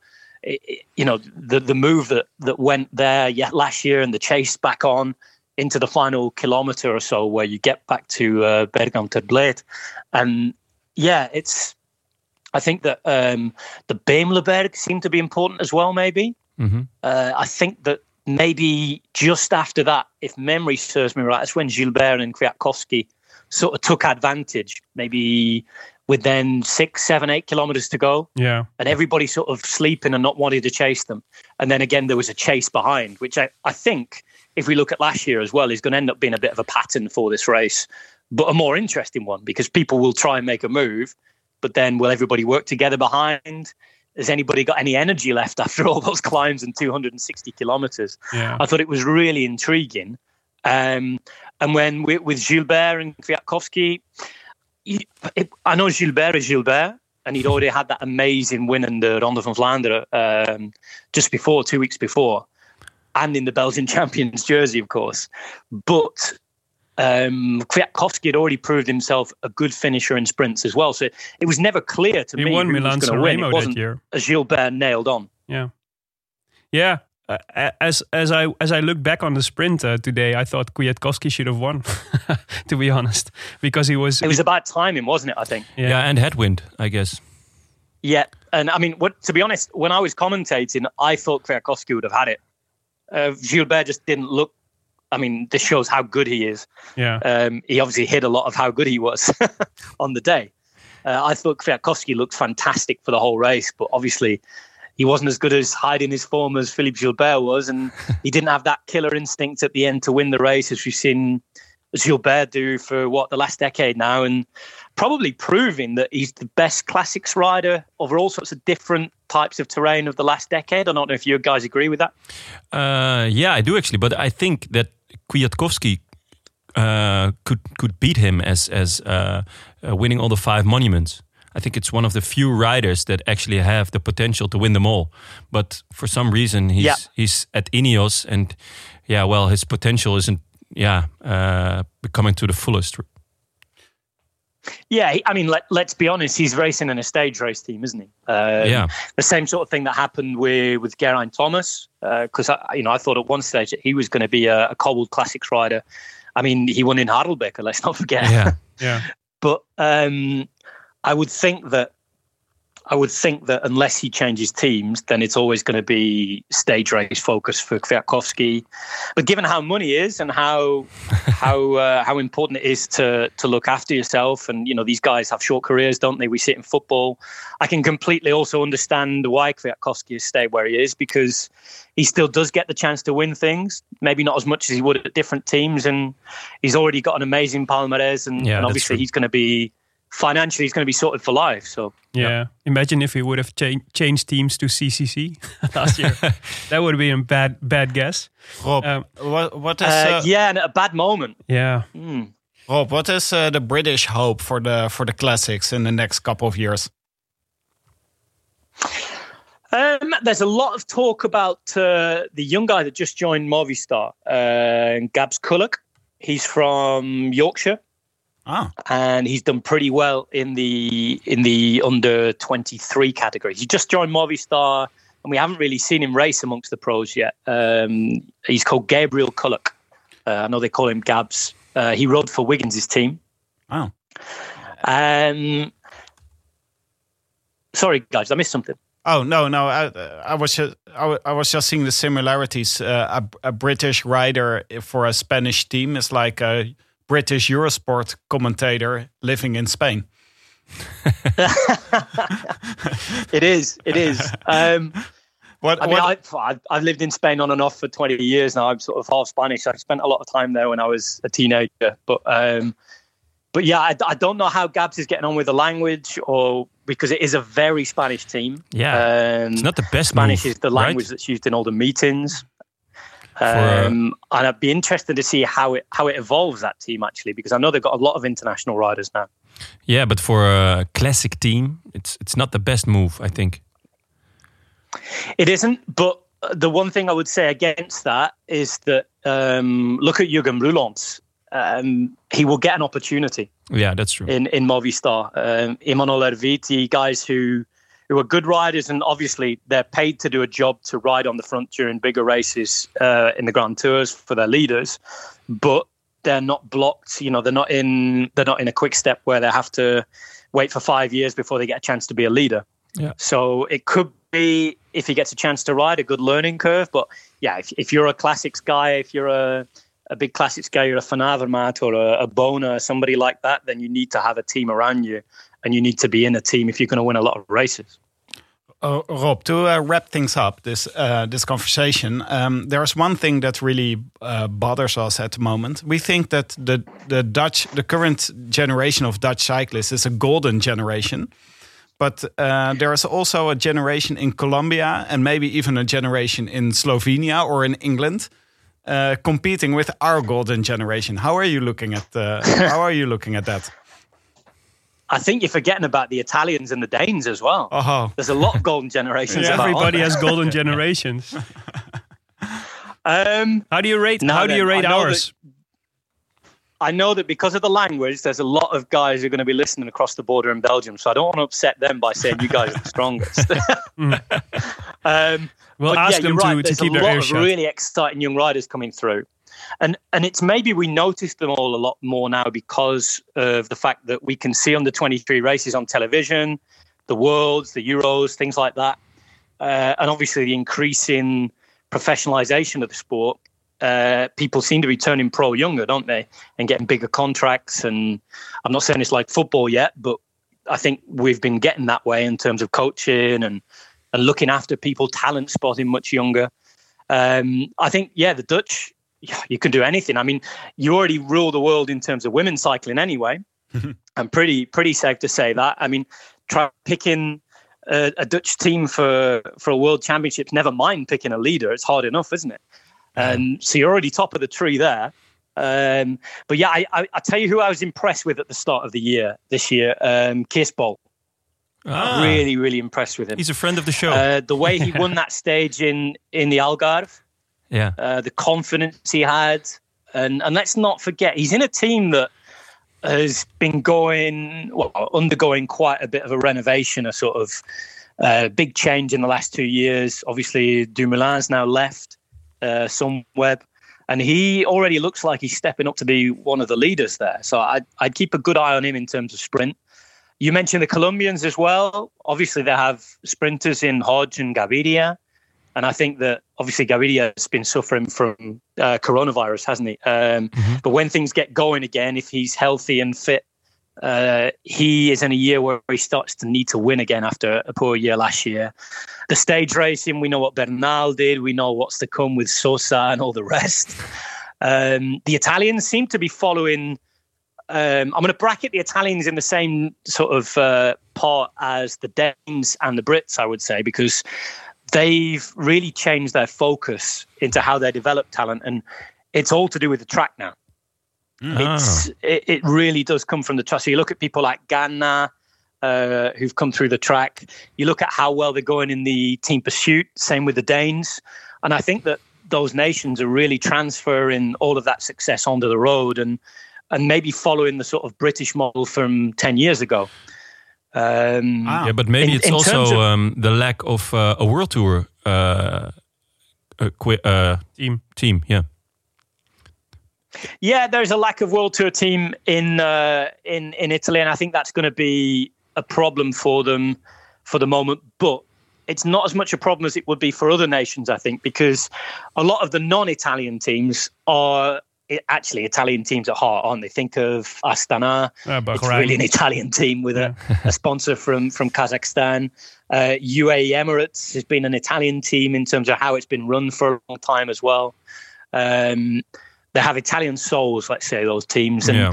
and until recently, uh, Bahrain Merida was with the same sort of the same sort of setup. I mean, I know that's changed now with they've got a, a British setup really with Rod Ellingworth running that, and I know that they want to have um, riders from all over the world as well, and it's going to be a much more international outlook. Uh, but I think for the Italians, there's always been a pathway through their strong pro Conti teams, then into those teams that aren't Italian teams but are, let's say, on the world tour. But in terms of Dutch success, to round things out, I think that that is what's helped you. Um, a, a fantastic uh, situation is set up again with what is now your Visma. Um, obviously, quite a few years ago now, with with what happened at Rabobank, everybody decided that to do the sort of etch a sketch end. Okay, let's delete everything. Let's start again. Let's copy the good things from the teams that are doing well. Let's have a, a scientific approach. And obviously, as much as we can, everything has to be mega anti doping, as clean as we can. And I think that you're starting to see the the fruits of all that now, that really hard work behind the scenes. And, you know, you've developed a really strong stage racing team. Again, it's got a sort of Dutch core, hasn't it? But then again, there's the best riders from around the world as well. And and it does remind me quite a lot of of what Team Sky was like 10 years ago. Yeah. Ah, We're looking forward to it. Now we just need races. We just need races to watch them in. Yeah. Um, hopefully, there'll be some more sort of e races and events, at least to keep us entertained for a few months. That's right. But What, yeah, what do you, what do you look As soon as it's what what's the race you look forward to most when we get back on when we get back to it again? uh, stage race, Giro d'Italia. That's my favorite of the year, much Yeah. more than the tour. Yeah. Always. Amen. Giro, Um, Giro in autumn then- must be something, right? The Giro in autumn, yeah, definitely. Let's hope so. Um, I'm not sure whether we'll have the foreign start at the moment. I think that that may have to go because of uh, travel and everything. And we know that the Hungarian government has been, uh, well, how do we put this politely, pretty strong on various fronts without going into politics. That's Um, very polite. Yes, exactly. Um, so I think that that I mean, I yeah, I, for me the Giro is is the the biggest race of the year always. Apart from that, my my other big day of the year is Ronde van Vlaanderen. Yeah. Um, but obviously, I think it's going to be quite difficult with the classics. Uh, they might end up being put in at the same time as a stage race. Uh, and in Belgium, it depends what the government decide because they were the ones I think this week that that issued this decree that there would be no major events until the end of August now. Um, I mean, I, I guess we have to wait and see if, Yeah. if things go better than we expect. Which obviously, for you know, let's put sport to one side and and think of humanity in the world. If everything goes better than we expect, then I'm sure governments aren't stupid and they will open things up earlier than they said. If it goes later, then obviously, uh, you know, we'll have to delay things again, and you know, m- many more important things come before us having a bike race again. Um, but I think I think it's nice that we've got a sort of a plan for the season now, if it can happen, um, and something to look forward to. But always with a pinch of salt, and obviously watching what happens. Yeah, We'll see about that. Well, thank you very much for your time. It was lovely talking to you. Thanks for having me, Yeah. guys. It's been a pleasure. Yeah. Great, great voice. Talk, t- uh, talk again soon. Thanks. Thank you. Tot ziens. Ciao. Bye bye. Cheers. Wat, een, eh, wat leuk om hem te spreken. Ja, Ja. heel leuk. Leuke gast, hè? Ja, zeker. Echt eh, leuke inzichten. Heel eloquent vind ik hem ook. Mooi taalgebruik. Ja. Engels hebben toch een andere manier van koers kijken dan, eh, dan, dan Nederlanders. En Belgen. Het is ook Anders. pas... Andere manier, andere paradigma's zitten ze in. Ja, en, en het is ook pas sinds kort eigenlijk dat, dat ze daadwerkelijk eh, iets met, met het wegwielrennen hebben. Voorheen was het natuurlijk toch allemaal wel heel erg op de baan gericht. En nu eh, sinds Wiggins eigenlijk. Maar misschien Cavendish, dat Cavendish eh, het echte voorbereidende werk heeft gedaan. Maar sindsdien zijn ze wel echt, eh, zijn ze ook gewoon heel goed gelijk.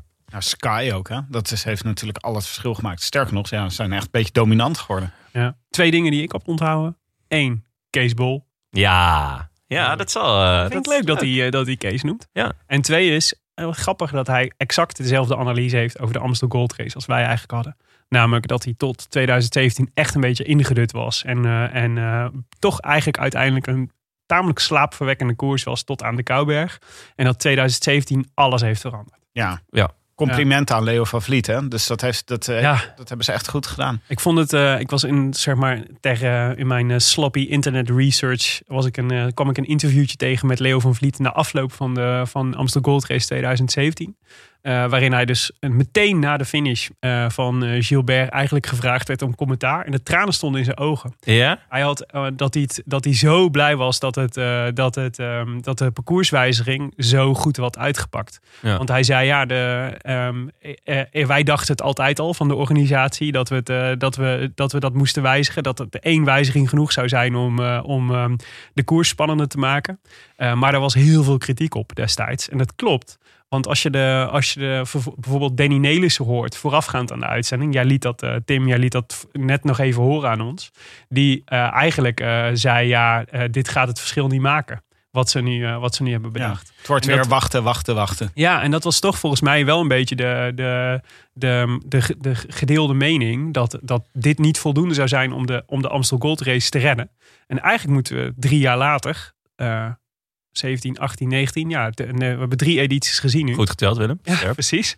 Dat, ehm, dat we toch moeten concluderen dat hij echt fantastisch heeft Ja. uitgepakt. Want dus de afgelopen jaren is het echt een race geworden om van bij te likkenbaarden. Zeker. Ja. Het is nu wachten, wachten, wachten totdat Danny Nelis een keer zijn mond houdt. Dus, ho- Het is, het is grappig dat hij, eh, hij, hij wilde ons niet beledigen door te zeggen dat de Amstel Gold Race saai was daarvoor. Maar wij vonden het dus ook altijd een beetje saai. Maar zo niet de laatste jaren. Wat ik ook niet wil onderschatten is het Rode Lantaarn effect. Hè? Want hij is eigenlijk spannend sinds de Rode Lantaarn sinds wij ons de ermee zijn gaan bemoeien. Eh, is Nou, ik, ik zal je zeggen, ik heb deze koers toen niet live gekeken. Omdat ik zoiets had van ja, de Amstel Gold, het is, het is altijd hetzelfde. Het is een beetje net zoals eh, de Waalse Pijl, weet je wel. Waar je de, echt wel de laatste, gewoon de laatste beklimming van de, de muur van Hoei, eh daar kan je ervoor gaan zitten. Ehm, en de Amstel Gold, ja, het was gewoon wel echt heel saai. Ja. En eh, ik kreeg toen tijdens deze koers kreeg ik allemaal appjes van wow, wat een vette koers. En toen ben ik, eh, ben ik gewoon snel weer ervoor gaan zitten. De Ja. 2017 editie. Ja. Ik snel naar huis gegaan en eh, hop. Maar het is altijd Ja. leuk om natuurlijk met eh, na afloop, eh, of, na- of een paar jaar na dato naar zo'n koers te kijken. En dan te kijken of je nog nieuwe dingen ziet eh, die, die, ehm, eh, die interessant zijn of relevant die je destijds had gemist. Bijvoorbeeld omdat dat wat we de, de- met de kennis van nu kijk je sowieso anders naar deze koers. En daar hebben we natuurlijk eh, een, eh, een formatje voor. Namelijk we gaan in, in een aantal categorieën proberen om de hoogtepunten van de koers te bespreken. En de eerste is dus, eh, al- zoals de afgelopen retrokoers ook al, het ribbedebie moment. Namelijk, wat was het moment dat de race werd gewonnen, volgens jullie? Ja, ik denk het is moeilijk kiezen tussen twee momenten. Want er is een moment ehm, ongeveer op 40 kilometer van de finish heb je de Kruisbergbeklimming. Ja. Waarin een, een aantal van de favorieten achter, achterop raakt. En eh, dat komt eigenlijk door eh, het eh, door Ties Benoot en eh, Philip Gilbert en Bert-Jan Lindeman. Die eh, ontzettend veel tempo maken. Maar eh, daarna krijg je dus de beklimming van de Bemelerberg. En dat hebben wij, eh, dat vonden wij destijds echt een geweldige, geweldige beklimming. Maar ik denk dat als je echt over het Ribbe de moment hebt, dat was hem denk ik wel. Want daar zag je gewoon dat Gilbert en Kwiatkowski de allerbeste waren in koers. Ja. Dat was echt, eh, dat was, een, mooie, een mooie is gewoon, eh, het gebeurt in meerdere keren. Het gebeurt eigenlijk in twee keer gebeurt het. Ja. Want eh, het, je rijdt één keer weg en iedereen gaat in zijn reserve zitten. Maar dan zit iedereen in het reserve en dan lijkt je weer een beetje bij te komen. Als er dan nog iemand nog een versnelling daarbovenop kan doen. Dat is het moment dat het gewoon echt niet meer lukt om, eh, om mee te komen. En je zag dat eh Albassini was, liet geloof ik op de Bemerberg het gat vallen. Mhm. Kwiatkowski demareerde eerst of reed eerst weg. En toen ging Gilbert nog een keer. Ja. Of, Ja, ja, volgens mij in die volgorde. En Albassini moet gat laten. Die, kan er niet, eh, die komt niet mee. Ja. En eh, dat, was, eh, dat is een fantastische beklimming van eh, een berg die, die ik sindsdien eigenlijk altijd... Of een heuvel die ik sindsdien altijd goed kan onthouden. De Bemelerberg. Ja. Ja, dat is gewoon een hele mooie, heel Ja. mooi moment om aan te vallen in de Amstel Gold Race. Dus ik zou dat zeggen, de Bemelerberg. Ja, ik ben het met je eens. Jonne? Ehm, ja, daar ben ik het eigenlijk ook wel mee eens. Daar kan ik me wel bij aansluiten. Het is natuurlijk die, die sprint. eh, daar komen we denk ik zo meteen nog wel op. eh, dat Kwiat toch wel een beetje een fout maakt. Ja, een beetje. Ik zou, eh, laten we daar maar meteen naar doorgaan dan. Bij de Doementocht Ja. trofee. Ja. Wie had er ook kunnen winnen als hij wat had gedaan? Ja, die was voor mij heel helder. Dus ehm, eh, we hadden het er net met Rob Hedge natuurlijk ook al over. Ehm, ik denk, als ik zeker nu ik hem nog een keer heb teruggekeken, dat Kwiatkowski de sterkste man in koers was. Hoe hij daar, hoe Ja. hij terugreed op die groep. Ja. Waar Van Avermaat en Valverde toch ook niet de minste, zeg maar, gewoon moeten passen. En hij eigenlijk in, eh, nou wat is het, een halve minuut met wind tegen, bergop, eh, een eh, gat dichtrijdt op een groep favorieten. En dat was super indrukwekkend. Hij het leek hem allemaal weinig moeite te kosten. Eh, hij leek bewust te kiezen voor, eh, voor dat moment van aangaan eh, bij, de, bij de finish. Ja, hij dwingt ook Gilbert op kop. Wat op zich gewoon Ja, deed- heel goed is. Hij maar hij wrekent zich. Dus hij, Ja. hij denkt dat hij dacht dat het. dat, of hij had niet door dat het, dat het tegen was. Ja, Ehm, eh, maar hij gaat, hij gaat te vroeg en hij valt, denk ik, 50 meter voor de finish stil. plafonneert. En eh, Gilbert komt er overheen. Dus eh, als, eh, als hij, ik denk dat als hij eh, 50 meter langer had gewacht met sprinten, dan had hij Gilbert erop gedaan. Nou, ik weet het niet, want het zou ook kunnen dat er eerder in, het, eh, in de race...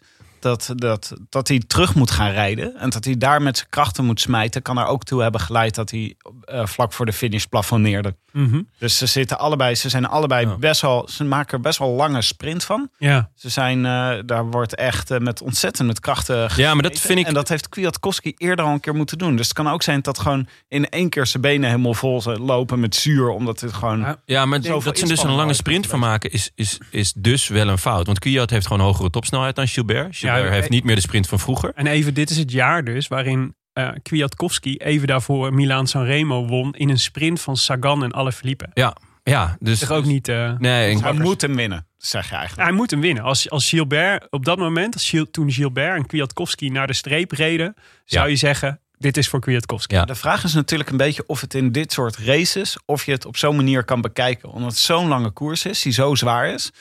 Dat zeg maar de wetten die normaal zouden gelden, zeg maar in een vacuüm zou dit kloppen. Moet Kwiatkowski hem gewoon winnen van, eh, van Gilbert. Ja. Maar omdat er al zoveel aan vooraf is gegaan, liggen de kaarten op zo'n moment heel anders. Ja, dat is waar. Maar Dus- Milaan Sanremo is nog 50 kilometer langer. Ja.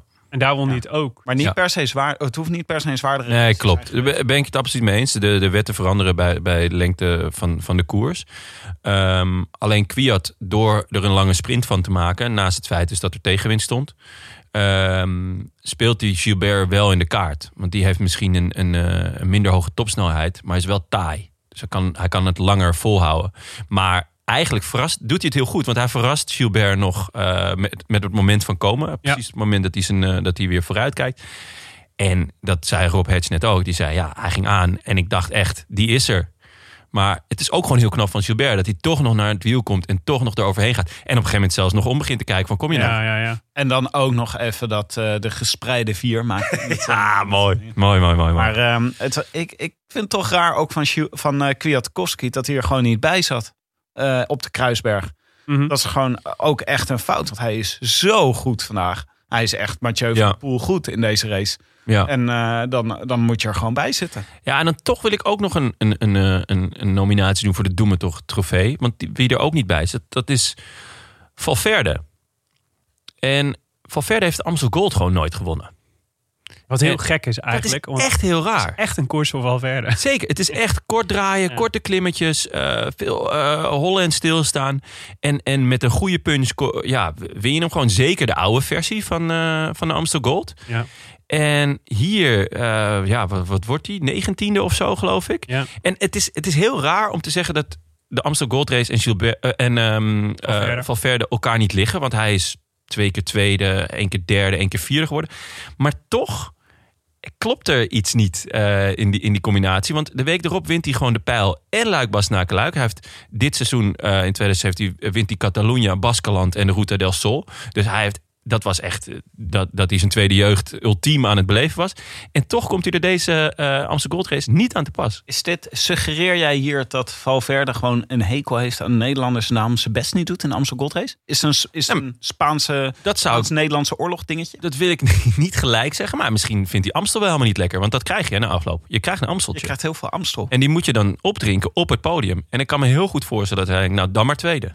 Maar zou het ook kunnen dat wat er gebeurde, is dat Valverde in die tweede groep, eh, eh, groep komt te zitten eh, in deze race? Ja. Eh, dat Rogas zit in de eerste groep. En dan gaat hij niet per se dat Valverde zich veel gelegen laat liggen aan Rogas. Maar dat hij dan niet terug gaat rijden. Nee, dat snap Dat hij ik. loopt te slapen op het moment dat Kwiatkowski die overstap maakt. Ja, slapen, dat vind ik... Vind, vind, Of gewoon het gokje, het gokje niet waagt. Het, eh, ja, het is gewoon... eh, ja, het is gewoon raar dat hij niet met, eh met Kwiat meegaat. Maar ik denk dat het dan ook een kwestie is van niet mee kunnen. Wat heel raar is, want de week erop rijdt iedereen naar Gort in de pijl en eh, in, eh in Luik-Bas Luik. Ik dus wil- jij zegt gewoon, Valverde, doe even je best, dan win je hem hier gewoon. Nee, ja, de, de Doe Me Toch trofee misschien niet voor deze eh Amstel Gold Race. Maar wel voor het Amstel oeuvre van Valverde. het Amstel Oeuvre van Valverde. Ja, dankjewel. Mooi gesproken, Willem. Goeie case. Ik, eh, ik zou nog één naam willen noemen, namelijk Ties Benoot. Ja, Die eh, opende het bal natuurlijk in, eh, in, eh, in deze koers. Was eh, volgens mij sterk, maar had, had zijn ketting liep eraf. Ja. Op, het, eh, op, het, op een cruciaal moment. Ja, Materiaalpech. Om, eh, het zou ook een geweer van Tsjechov kunnen zijn, hè? hier, Ties Benoot. Want het is 2017. Mhm. Dat is al een tijd geleden al. Ties is nog steeds best wel jong. Ja. En eh, wat is hij al ontzettend goed hier. Ja. Dus hij, laat zich, hij drukt zijn neus tegen het venster, Nou, zoals als ze op Sportza zouden zeggen. Als we toch het eh, geweer van Tsjechov eh, hebben genoemd, dan moeten we misschien maar over naar die categorie. Dus het geweer van Tsjechov, wat zagen we hier al aankomen? maar moeten we niet de trofee nog uitreiken van de Doe Me Toch trofee? ja, maar Of die gaat naar Kwia. Ja? Ja, ik dacht dat we het daar wel over eens waren. Ja, oké. Ik dacht, ik maak nog een leuke Ik ga niet Valverde nog een prijs geven. Maar wat zagen we hier al aankomen dat in de wielen toekomst relevant bleek? Nou ja, talent van Ties, uiteraard. Ja. Dat is een, eh, Een leuke, een leuke vooraankondiging hier vond ik eigenlijk ook al eh, het interview met Philippe Gilbert voorafgaand aan de race. mhm.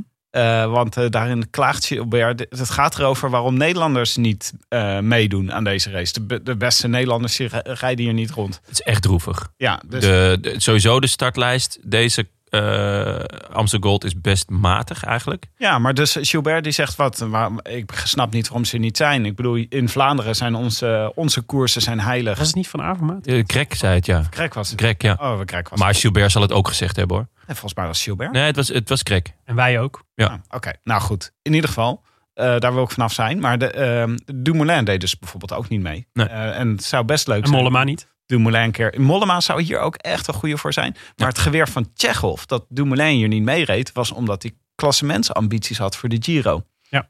En de rest is geschiedenis. Ja.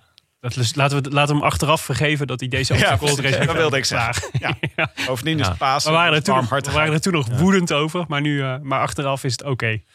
Precies. Maar wel, maar wel zonde, ja, absoluut. En eh, ja, natuurlijk het geweer van Tsjechov was natuurlijk het, het nieuwe parcours dat, eh, dat, eh, gewel, dat, een, dat een geweldige wedstrijdverloop mogelijk maakt. Waarvoor we natuurlijk in 2017 al beloond werden doordat het verrassend zo verrassend leuk was dat jij na een appje alsnog besloot om voor je beeldbuis te kruipen. Ja. Maar waarvoor, Willem tegen Jonne. ja, zeg ik tegen Jonne, maar waar we in 2019 natuurlijk al helemaal verwend werden op ditzelfde parcours Ja. met Mathieu van der Poel. Dat is gewoon, we gaan. eh, wanneer mag, mogen zij ook een monument worden? Is er ook een, eh, is er een comité? Is er, komt er een comité van wijze Vlaamse mannen bij elkaar... die Ja, dan op een is- gegeven moment besluiten dat er een monument bij mag komen? Want vorig jaar heeft hij wel echt... Ze hebben een goede sollicitatie Ja. gedaan hoor. naar Ja, het zeker. Weet je waarom Ehm. wij geen, eh, waarom wij geen monument hebben trouwens? Nee, geen. Wij, wij persoonlijk? Wij, nee, wij, Nederland? Ik heb er één hoor thuis. Gewoon bij de schouw. Nee, maar waarom, Monument waarom. Nederland geen monumenten heeft? Dus wij, wij, dus de, Omdat wij geen geschiedenis hebben, Willem. Ja, nee, dat klopt. En maar dat, dat heeft dus een hele praktische reden waarom, waarom België en Frankrijk wel een super oude wielerkoers hebben. Want het is een van de. Een monument moet minimaal 100 jaar oud zijn. Hè? Dus, Ah, al- dat is een regel. Oké. Ah, dus, kijk. eh, en de Amsterdam Gold Race, wanneer werd de eerste Amsterdam Gold Race gereden? Eh, toen het Amsterdam Gold biertje werd gebrouwen. Dus dat zal 1954 zijn geweest. Eh, de eerste editie was. Zo, vol erin. ja, nee, dat is niet waar. Gewoon neus dichtknijpen en van die rots afspringen. Ja. en dan hopen mij- dat het diep is. Volgens mij ergens in de jaren 60. Nou, zie Maar de reden, waarom, de reden waarom Nederland dus geen. eh, ik had dit dus even opgezocht. Waarom wij geen klassieker hebben, is omdat. ehm, 1966 is de eerste. Ja, nou, dan zei ik het goed. Dat de, de, is- komt door de motor- en rijwielwet van 1905. Dat is de reden waarom, eh, waarom Nederland nooit goeie- goed was in. eh, no- nooit geen echte traditionele oude wielerkoers heeft. Oké. Want die wet was dus eigenlijk bedoeld. Ik, heb dit van, ik las dit vandaag op sportgeschiedenis.nl. Waar uh, Jurijt van der Voren, sporthistoricus. Ja, Jurrit leuk. regelmatig dus stukken schrijft. En onder andere een stuk schreef over, stuk schreef over ehm, eh, de Amsterdam Gold Race als, als wielerklassieker.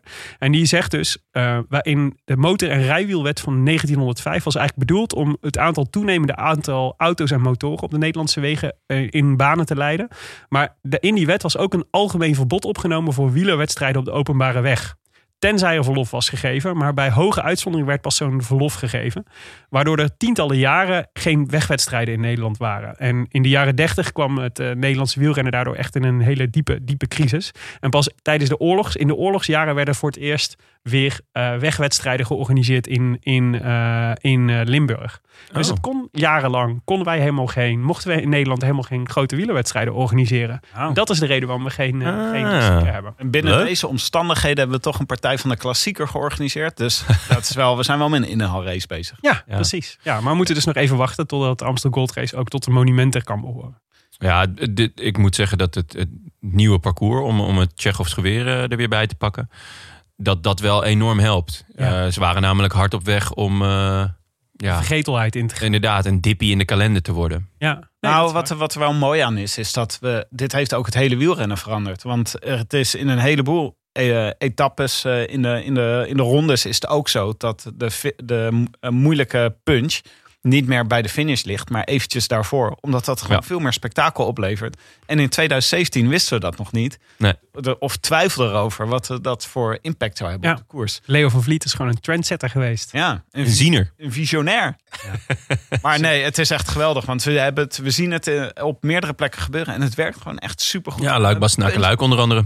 Ja, op 20 kilometer of zo moet je het doen. Of op 30 kilometer. Dat is echt perfect. Dan krijg je daarna zo'n kat-en-muisspel. Het heeft ook Milaan Sanremo veranderd hè, hierdoor. Milaan Sanremo is ook anders geworden doordat... Nee, toch? Ja, niet het parcours zelf, maar de manier waarop mensen daar koersen. Want het is dus bij Milaan Sanremo heb je de Poggio. eh, voor, eh, eh, wat is het, op 10 kilometer of zo voor de finish? Nee, ietsje Mm. meer. Iets verder. Ja. Iets, iets Ja. verder. Maar dat is 12, dus ook een koers 12, geworden waar dus, op, eh, waar dus eh, heel hard aangevallen wordt op eh, de Poggio. Dat was toch al jaren zo. Nou, het was De Poggio en de Cipresa, dat zijn gewoon de momenten dat je Nou, iets kan doen. ik geef toe. Het is eh, misschien, eh, het trekt deze analyse wat eh, farfetch.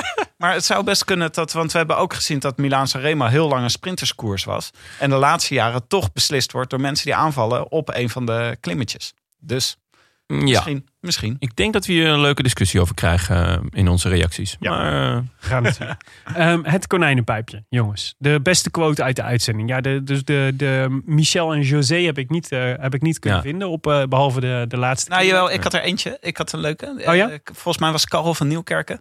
Die eh, op van eh Sporza. Er zitten, zijn van die mensen die knippen zeg maar hun eigen fragmenten. Die filmen langs de koers. Ja. Verknippen ze met Sporza ja, dit is echt een, en NOS-fragmenten. dit is echt alles door elkaar. YouTube-fenomeen. Ja. Dus mensen die hun eigen verslag van de koers doen door, door beelden vanuit hun eigen mo- mobielcamera, zeg maar, langs, langs de kant van het parcours, Ja. combineren met officiële, officiële wedstrijdbeelden. Ja, terwijl ze dus zelf in de auto zitten om naar een ander punt toe te rijden, vullen ze dat gedeelte van de koers op met tv. Ja.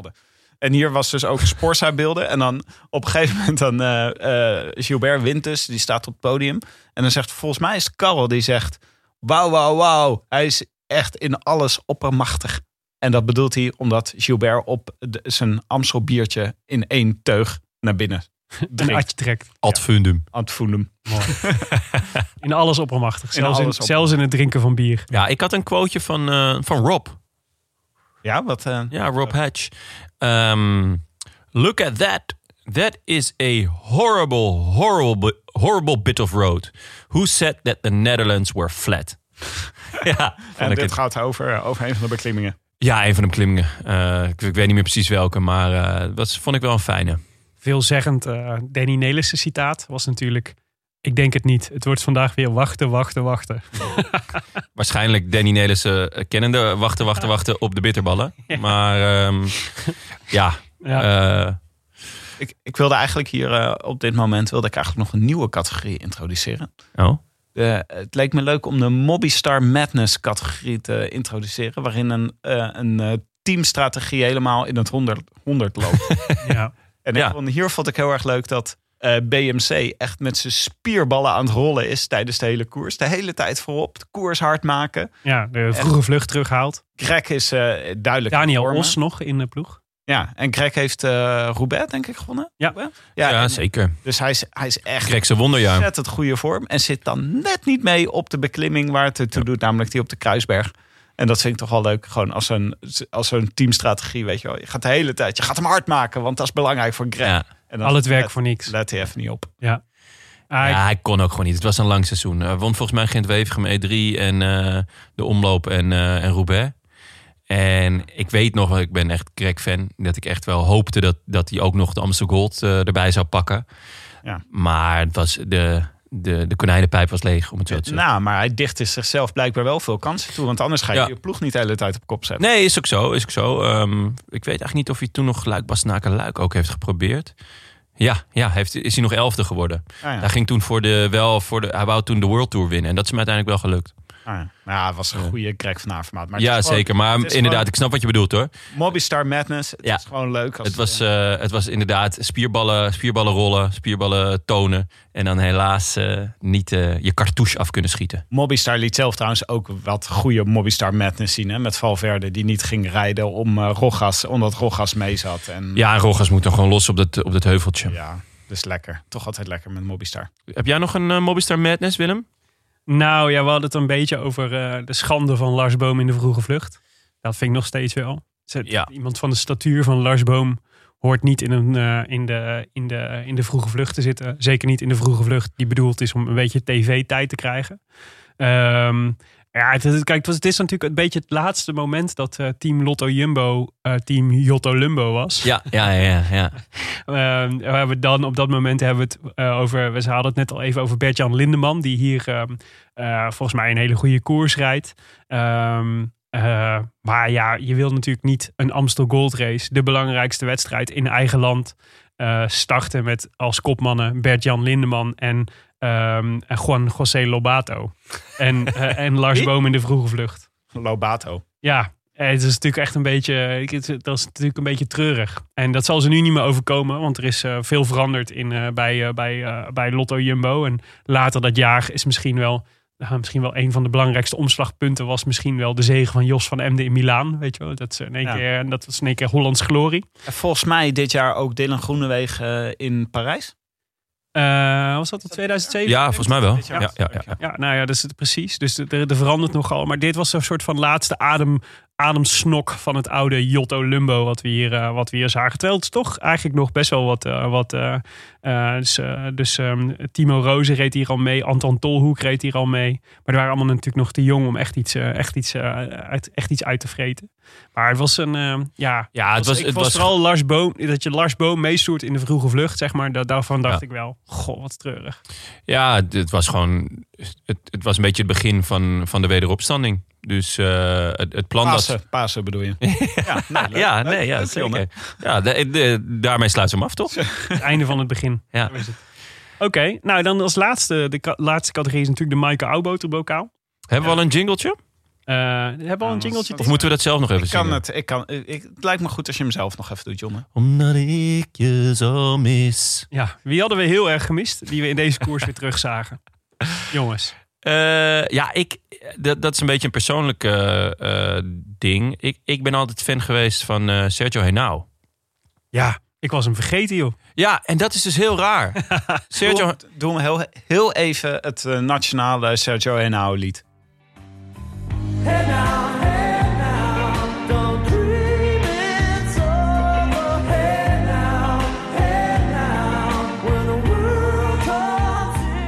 Ja, heel vet. Ja, nu je het zegt, dit, dit is natuurlijk de, de national anthem in Huizen Henao. Er wordt nog een strijd waar jij voor gaat kiezen om deze aflevering mee af te sluiten. Of het Crowded House wordt of eh, Helmut Lotti. Ja, ik eh, denk dat ik gewoon even naar eh eh, mixemtogether.com ga. En dan, eh, hop, Ja. your powers combine. Captain Planet. Après- Après-ski ligt een beetje lastig in deze, in deze tijd. Ja. Ja. dat is wel waar trouwens. Maar je was blij dat je Henao weer zag. Ja, ik, ehm, hij won dat jaar Parijs-Nice. Eh, natuurlijk, hij reed toen nog voor het toenmalige Sky. Hij was eh Colombiaans kampioen, vandaar ook het mooie truitje. Zeker. En ehm, hij eh, wordt vierde of zo, of zesde. En dat deed hij volgens mij ook in Luik of in, in de Pijl. En ik dacht wel van, nou, dit, hij was 29. Mhm. Ik dacht wel, dit gaat wel de next big thing worden. Of tenminste, hij gaat in ieder geval leuk meedoen de komende jaren. En hij is toen ja, in, de, in de rangorde gewoon een beetje weggezakt bij Sky. Eh, hij is achter Thomas geraakt. En eh, nou, daarna Bernal natuurlijk. eh. maar hij mag ook nergens meer, mocht nergens meer kopman zijn. En nu is hij naar Wij. UAE. Ja. Ze- UA Emirates. Ja. En eh, toen deed, toen, dacht, toen deed hij dat. Toen dacht ik, nou, misschien komt daar een eh, nieuwe, nieuwe, nieuw jeu erin. Maar daar rijdt hij ook gewoon een beetje kleurloos mee. Terwijl ik het gewoon een vette puncheur vond. Die dus ook koers van een week kan winnen. En hey, eh, probeer het ook een keertje drie weken. Volgens mij is hij, hij, is- hij heeft wel eens top 10 gereden. Of, of top, Ja. top 15 in een, in een eh, groot... Als, als knecht. Waarom, waarom zou hij niet meer kunnen? Ja, heel veelzeggend. Sinds 2017 heeft hij ehm, alleen nog maar top 10 gereden in de ronde van Colombia. ja, het is echt treurig. Ja, dus Van dat... waar hij ook aan meedeed, hij werd tiende in Colombia. Nee, Ja. ja. dus Col- is Colombia is de enige plek waar hij nog top 10 kan rijden. Oh, Ja. Alle andere koersen eh, lukt hem niet meer. Ja, dat is wel. Dat, dus eh, ik vond het fijn om hem weer even. eh, Free gewoon- Hey Now is eigenlijk... Free hey now, ja. Maar dan, ja, UAE, dat is dan toch ook weer niet. eh, Dat is niet de plek waar je bevrijd wordt. Nee. Over, over Free Henao gesproken. Ik, eh, ik had gewoon Kwiatkowski hier vandaag. Ik was, Ja, wat, wat kan hij ontzettend goed zijn. En wat is het toch jammer dat hij in de Sky-put is verdwenen. Ja. zeg. Ja. Want hij, hij kan dus gewoon... eh, hij heeft Milaan Sanremo een keer gewonnen. Maar hij zou potentieel alle monumenten kunnen winnen. ja, dat zei ik net toch Hij Rob ook al. Ja, hij kan, maar hij kan ook eh ehm eh, etappekoersen winnen. Ja. De kleine hebben we gezien. Koers van ja, een Je week. weet eigenlijk niet hoe goed hij het zou doen als hij, eh, als hij zich echt zou gaan richten op drie weken. Nou, daar Maar- heb ik wel nee, wat over te zeggen. Hij is zo ontzettend goed. Hij is zo ontzettend goed en veelzijdig. En het is gewoon echt zonde. Ik weet, hij heeft ook een heel raar seizoen gehad, eh, 2019. Waarin hij de hele tijd vrij matig en kleurloos reed. Terwijl hij eigenlijk nooit kleurloos reed. Maar gewoon in de carrière van, eh van Kwiatkowski was dit eigenlijk nog een, eh, een vrij logisch moment. Want hij reed eh, toen in de jeugd reed, reed hij met Sagan reed hij alles op een hoop. Was hij echt onverslaanbaar. Hij was de grote rivaal altijd van Sagan. Ja. En, en inderdaad, wat je, wat je zegt, het is echt zonde dat hij bij, eh, dat hij bij Sky of Ineos zit. Let- dat, dat drie weken, dat wil ik nog wel eh battelen. Volgens mij was het afgelopen Vuelta dat, dat Ineos eigenlijk zonder kopman startte. ja. En dat hij hem reed. En dat het een beetje was van, nou ja, oké, laat het dan maar zien. Een beetje eh, Poels ook trouwens. Die volgens mij nog voor de start van de Vuelta al moest lossen. Ja. En Kwiat, ja, die, of misschien was het niet deze Vuelta, Nee, of de Vuelta ervoor. Ja, Ja, zeker. de Vuelta ervoor. En, en dat hij, ja, dat, dat hij het net niet bracht. Maar hij kan gewoon echt wel koersen van een week. Kan hij makkelijk aan. Volgens mij heeft hij de Algarve al gewonnen. Maar hou op, zeg. Ehm, ze moeten, ze moeten De gewoon... Tirreno heeft hij gewonnen. Ja. Ronde Ehm, van Polen. De Ronde van Polen. Ehm, ah, maar hij, jij, jij zei net tegen Rob van ja, het, gelukkig is hij niet naar CCC Ja, gaan. wijs Dat- nu naar Willem. ja, Willem. Eh, ik wijs naar Willem. Ja. Jij zei net, tegen Rob dat het goed is dat hij niet naar CCC is gegaan. Ja, en dat maar- is financieel misschien wel waar. En ik wijs weer naar jou, Willem. Eh, ja, ik blijf wijzen. nu. Maar het is gewoon zonde dat hij niet naar CCC is gegaan. Want CCC is een Poolse ploeg met oranje shirtjes. En dat staat Kwiat ontzettend goed. En dan is hij daar gewoon, kan hij gewoon de man zijn. Ze bestaan alleen volgend jaar niet meer. Waarschijnlijk volgende week al niet meer. En dan, kan hij, dan is hij helemaal de man. Hoezo? Dan kijkt iedereen naar Kwiat. volgend jaar niet meer. Het gaat heel slecht met CCC. Met het Van alle moederbedrijf. Of het... Nee, dus met het, met het schoenenbedrijf, met het moederbedrijf CCC, dat schoenen maakt. Daar gaat het heel slecht mee in, eh, in coronatijden.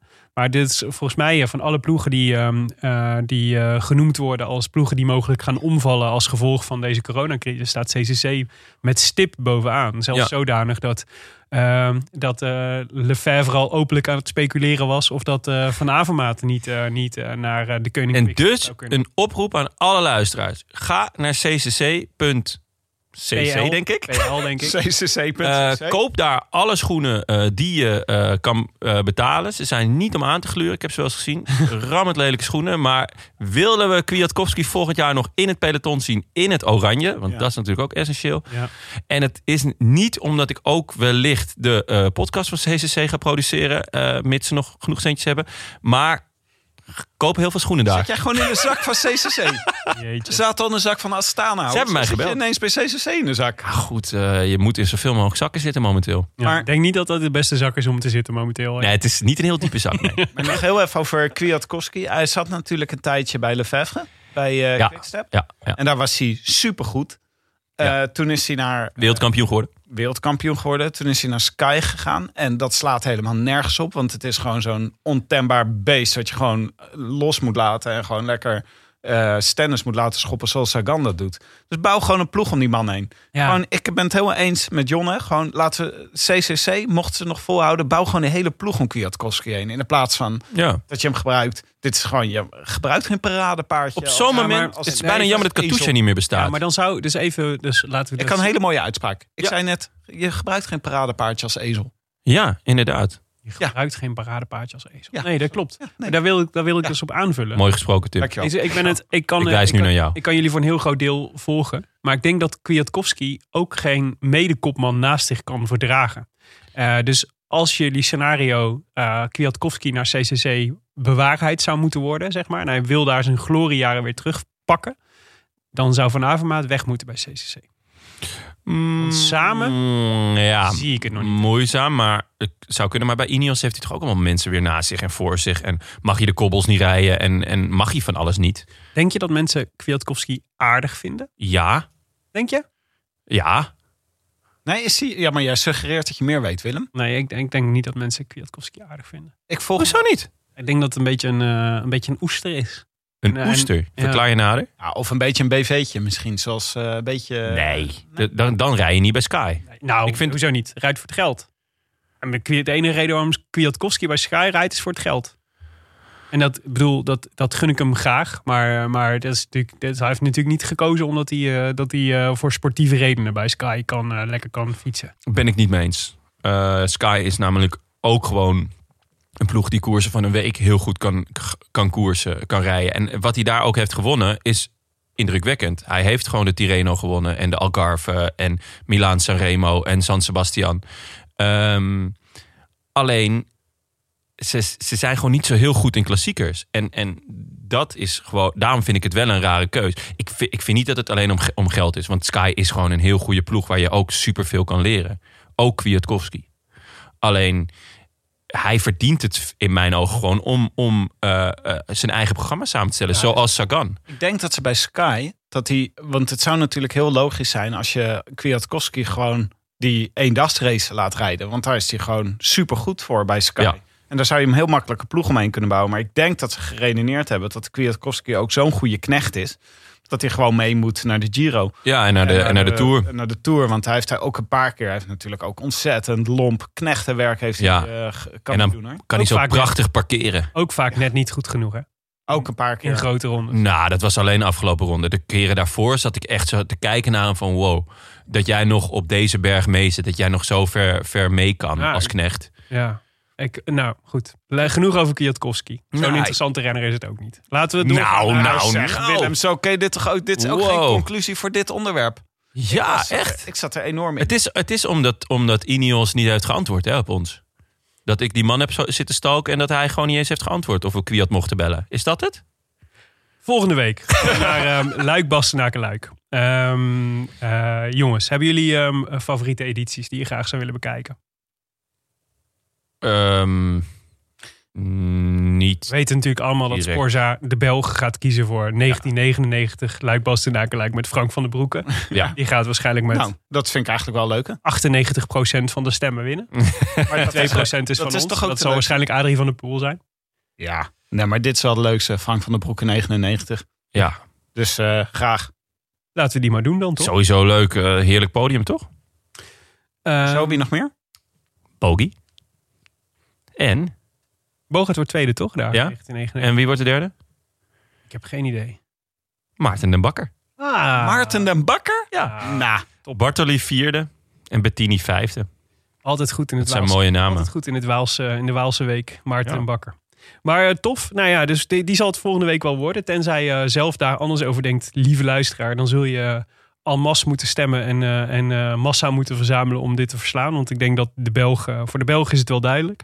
Ehm, eh, ja, voorspelbokaal. Ik denk dat Van der Broeke wint. nee, die doen we niet, voorspelbokaal. Als je toch zin hebt in een in, vraag en antwoord, dan raden we je aan om op zondag 26 april eh, mee te doen aan de Het is Koers wielerquiz. Die hebben ze afgelopen week ook gedaan. Dat was hartstikke leuk. Maar eh, de editie, de, de, de tweede editie eh, schijnt nog veel leuker en nog veel beter te worden. Zondag, aankomende zondag 26 april om, eh, om 8 uur doen ze die. Ehm, ik neem aan dat, dat de Rode Lantaarn ook alweer aanwezig zal zijn met, met, in, in enige opstelling. Eh, dus dat wordt tof. Kunnen wij een team vormen of niet? Dat kan zeker. Dat kunnen Ja? we regelen. Ja hoor. Dat is wel leuk misschien, een toch? soort Mobbystar denk ik als we samenwerken. Maar goed, Ja. kunnen we proberen. Dan ben ik wel uh, Unzue. Totale madness. doen wat ik zeg. Totale. En we kregen deze week natuurlijk nog een, eh, een blijde verrassing van onze, onze geliefde sponsor Fiets van de Show Canyon. Die ons zomaar ongevraagd een, eh, een eh, berichtje stuurde van een, eh, van, een, eh, van een nieuwe amigo van de show. en daar moeten we misschien maar even naar luisteren. Hola amigos lectores del Héroe del Artán, saludo especial de Nairo Quintana, manténganse seguros y saludables en casa. Saludo especial para Kenyon Holanda, de Nairo Quintana. Bompa Nairo. Jeetje. Moeten we nou van hem gaan houden ook? Ik hou gelijk van hem. Ja. Dit is eh, één keer groetjes en je mijn hart heb je. Hij zegt het ook met zoveel liefde in zijn ogen. Ja. Ja, Dat vind ik er zo mooi aan. Je moet het fragmentje kan je op onze sociale media bekijken. ja dan zie je, het, eh, zie je het met beeld en al. Maar zegt hij ook de rode lantaarn of zegt hij het op zijn Spaans, Colombiaans? Nee, nee, nee. Zegt, hij probeert het in ieder geval in het Nederlands te zeggen. Wat vet, hè? Grote klasse Heerlijk. van ons Nairo. Goed. Maar eh, Nairo, hè, die, gaat, eh, die gaat nog goed worden hoor, komende tijd. Dus eh Ja, als we nog mogen fietsen. als we nog mogen fietsen voor, Ja. voor dat Nairo. Nairo is wel vaak goed in het najaar. Zeker. Vueltatje.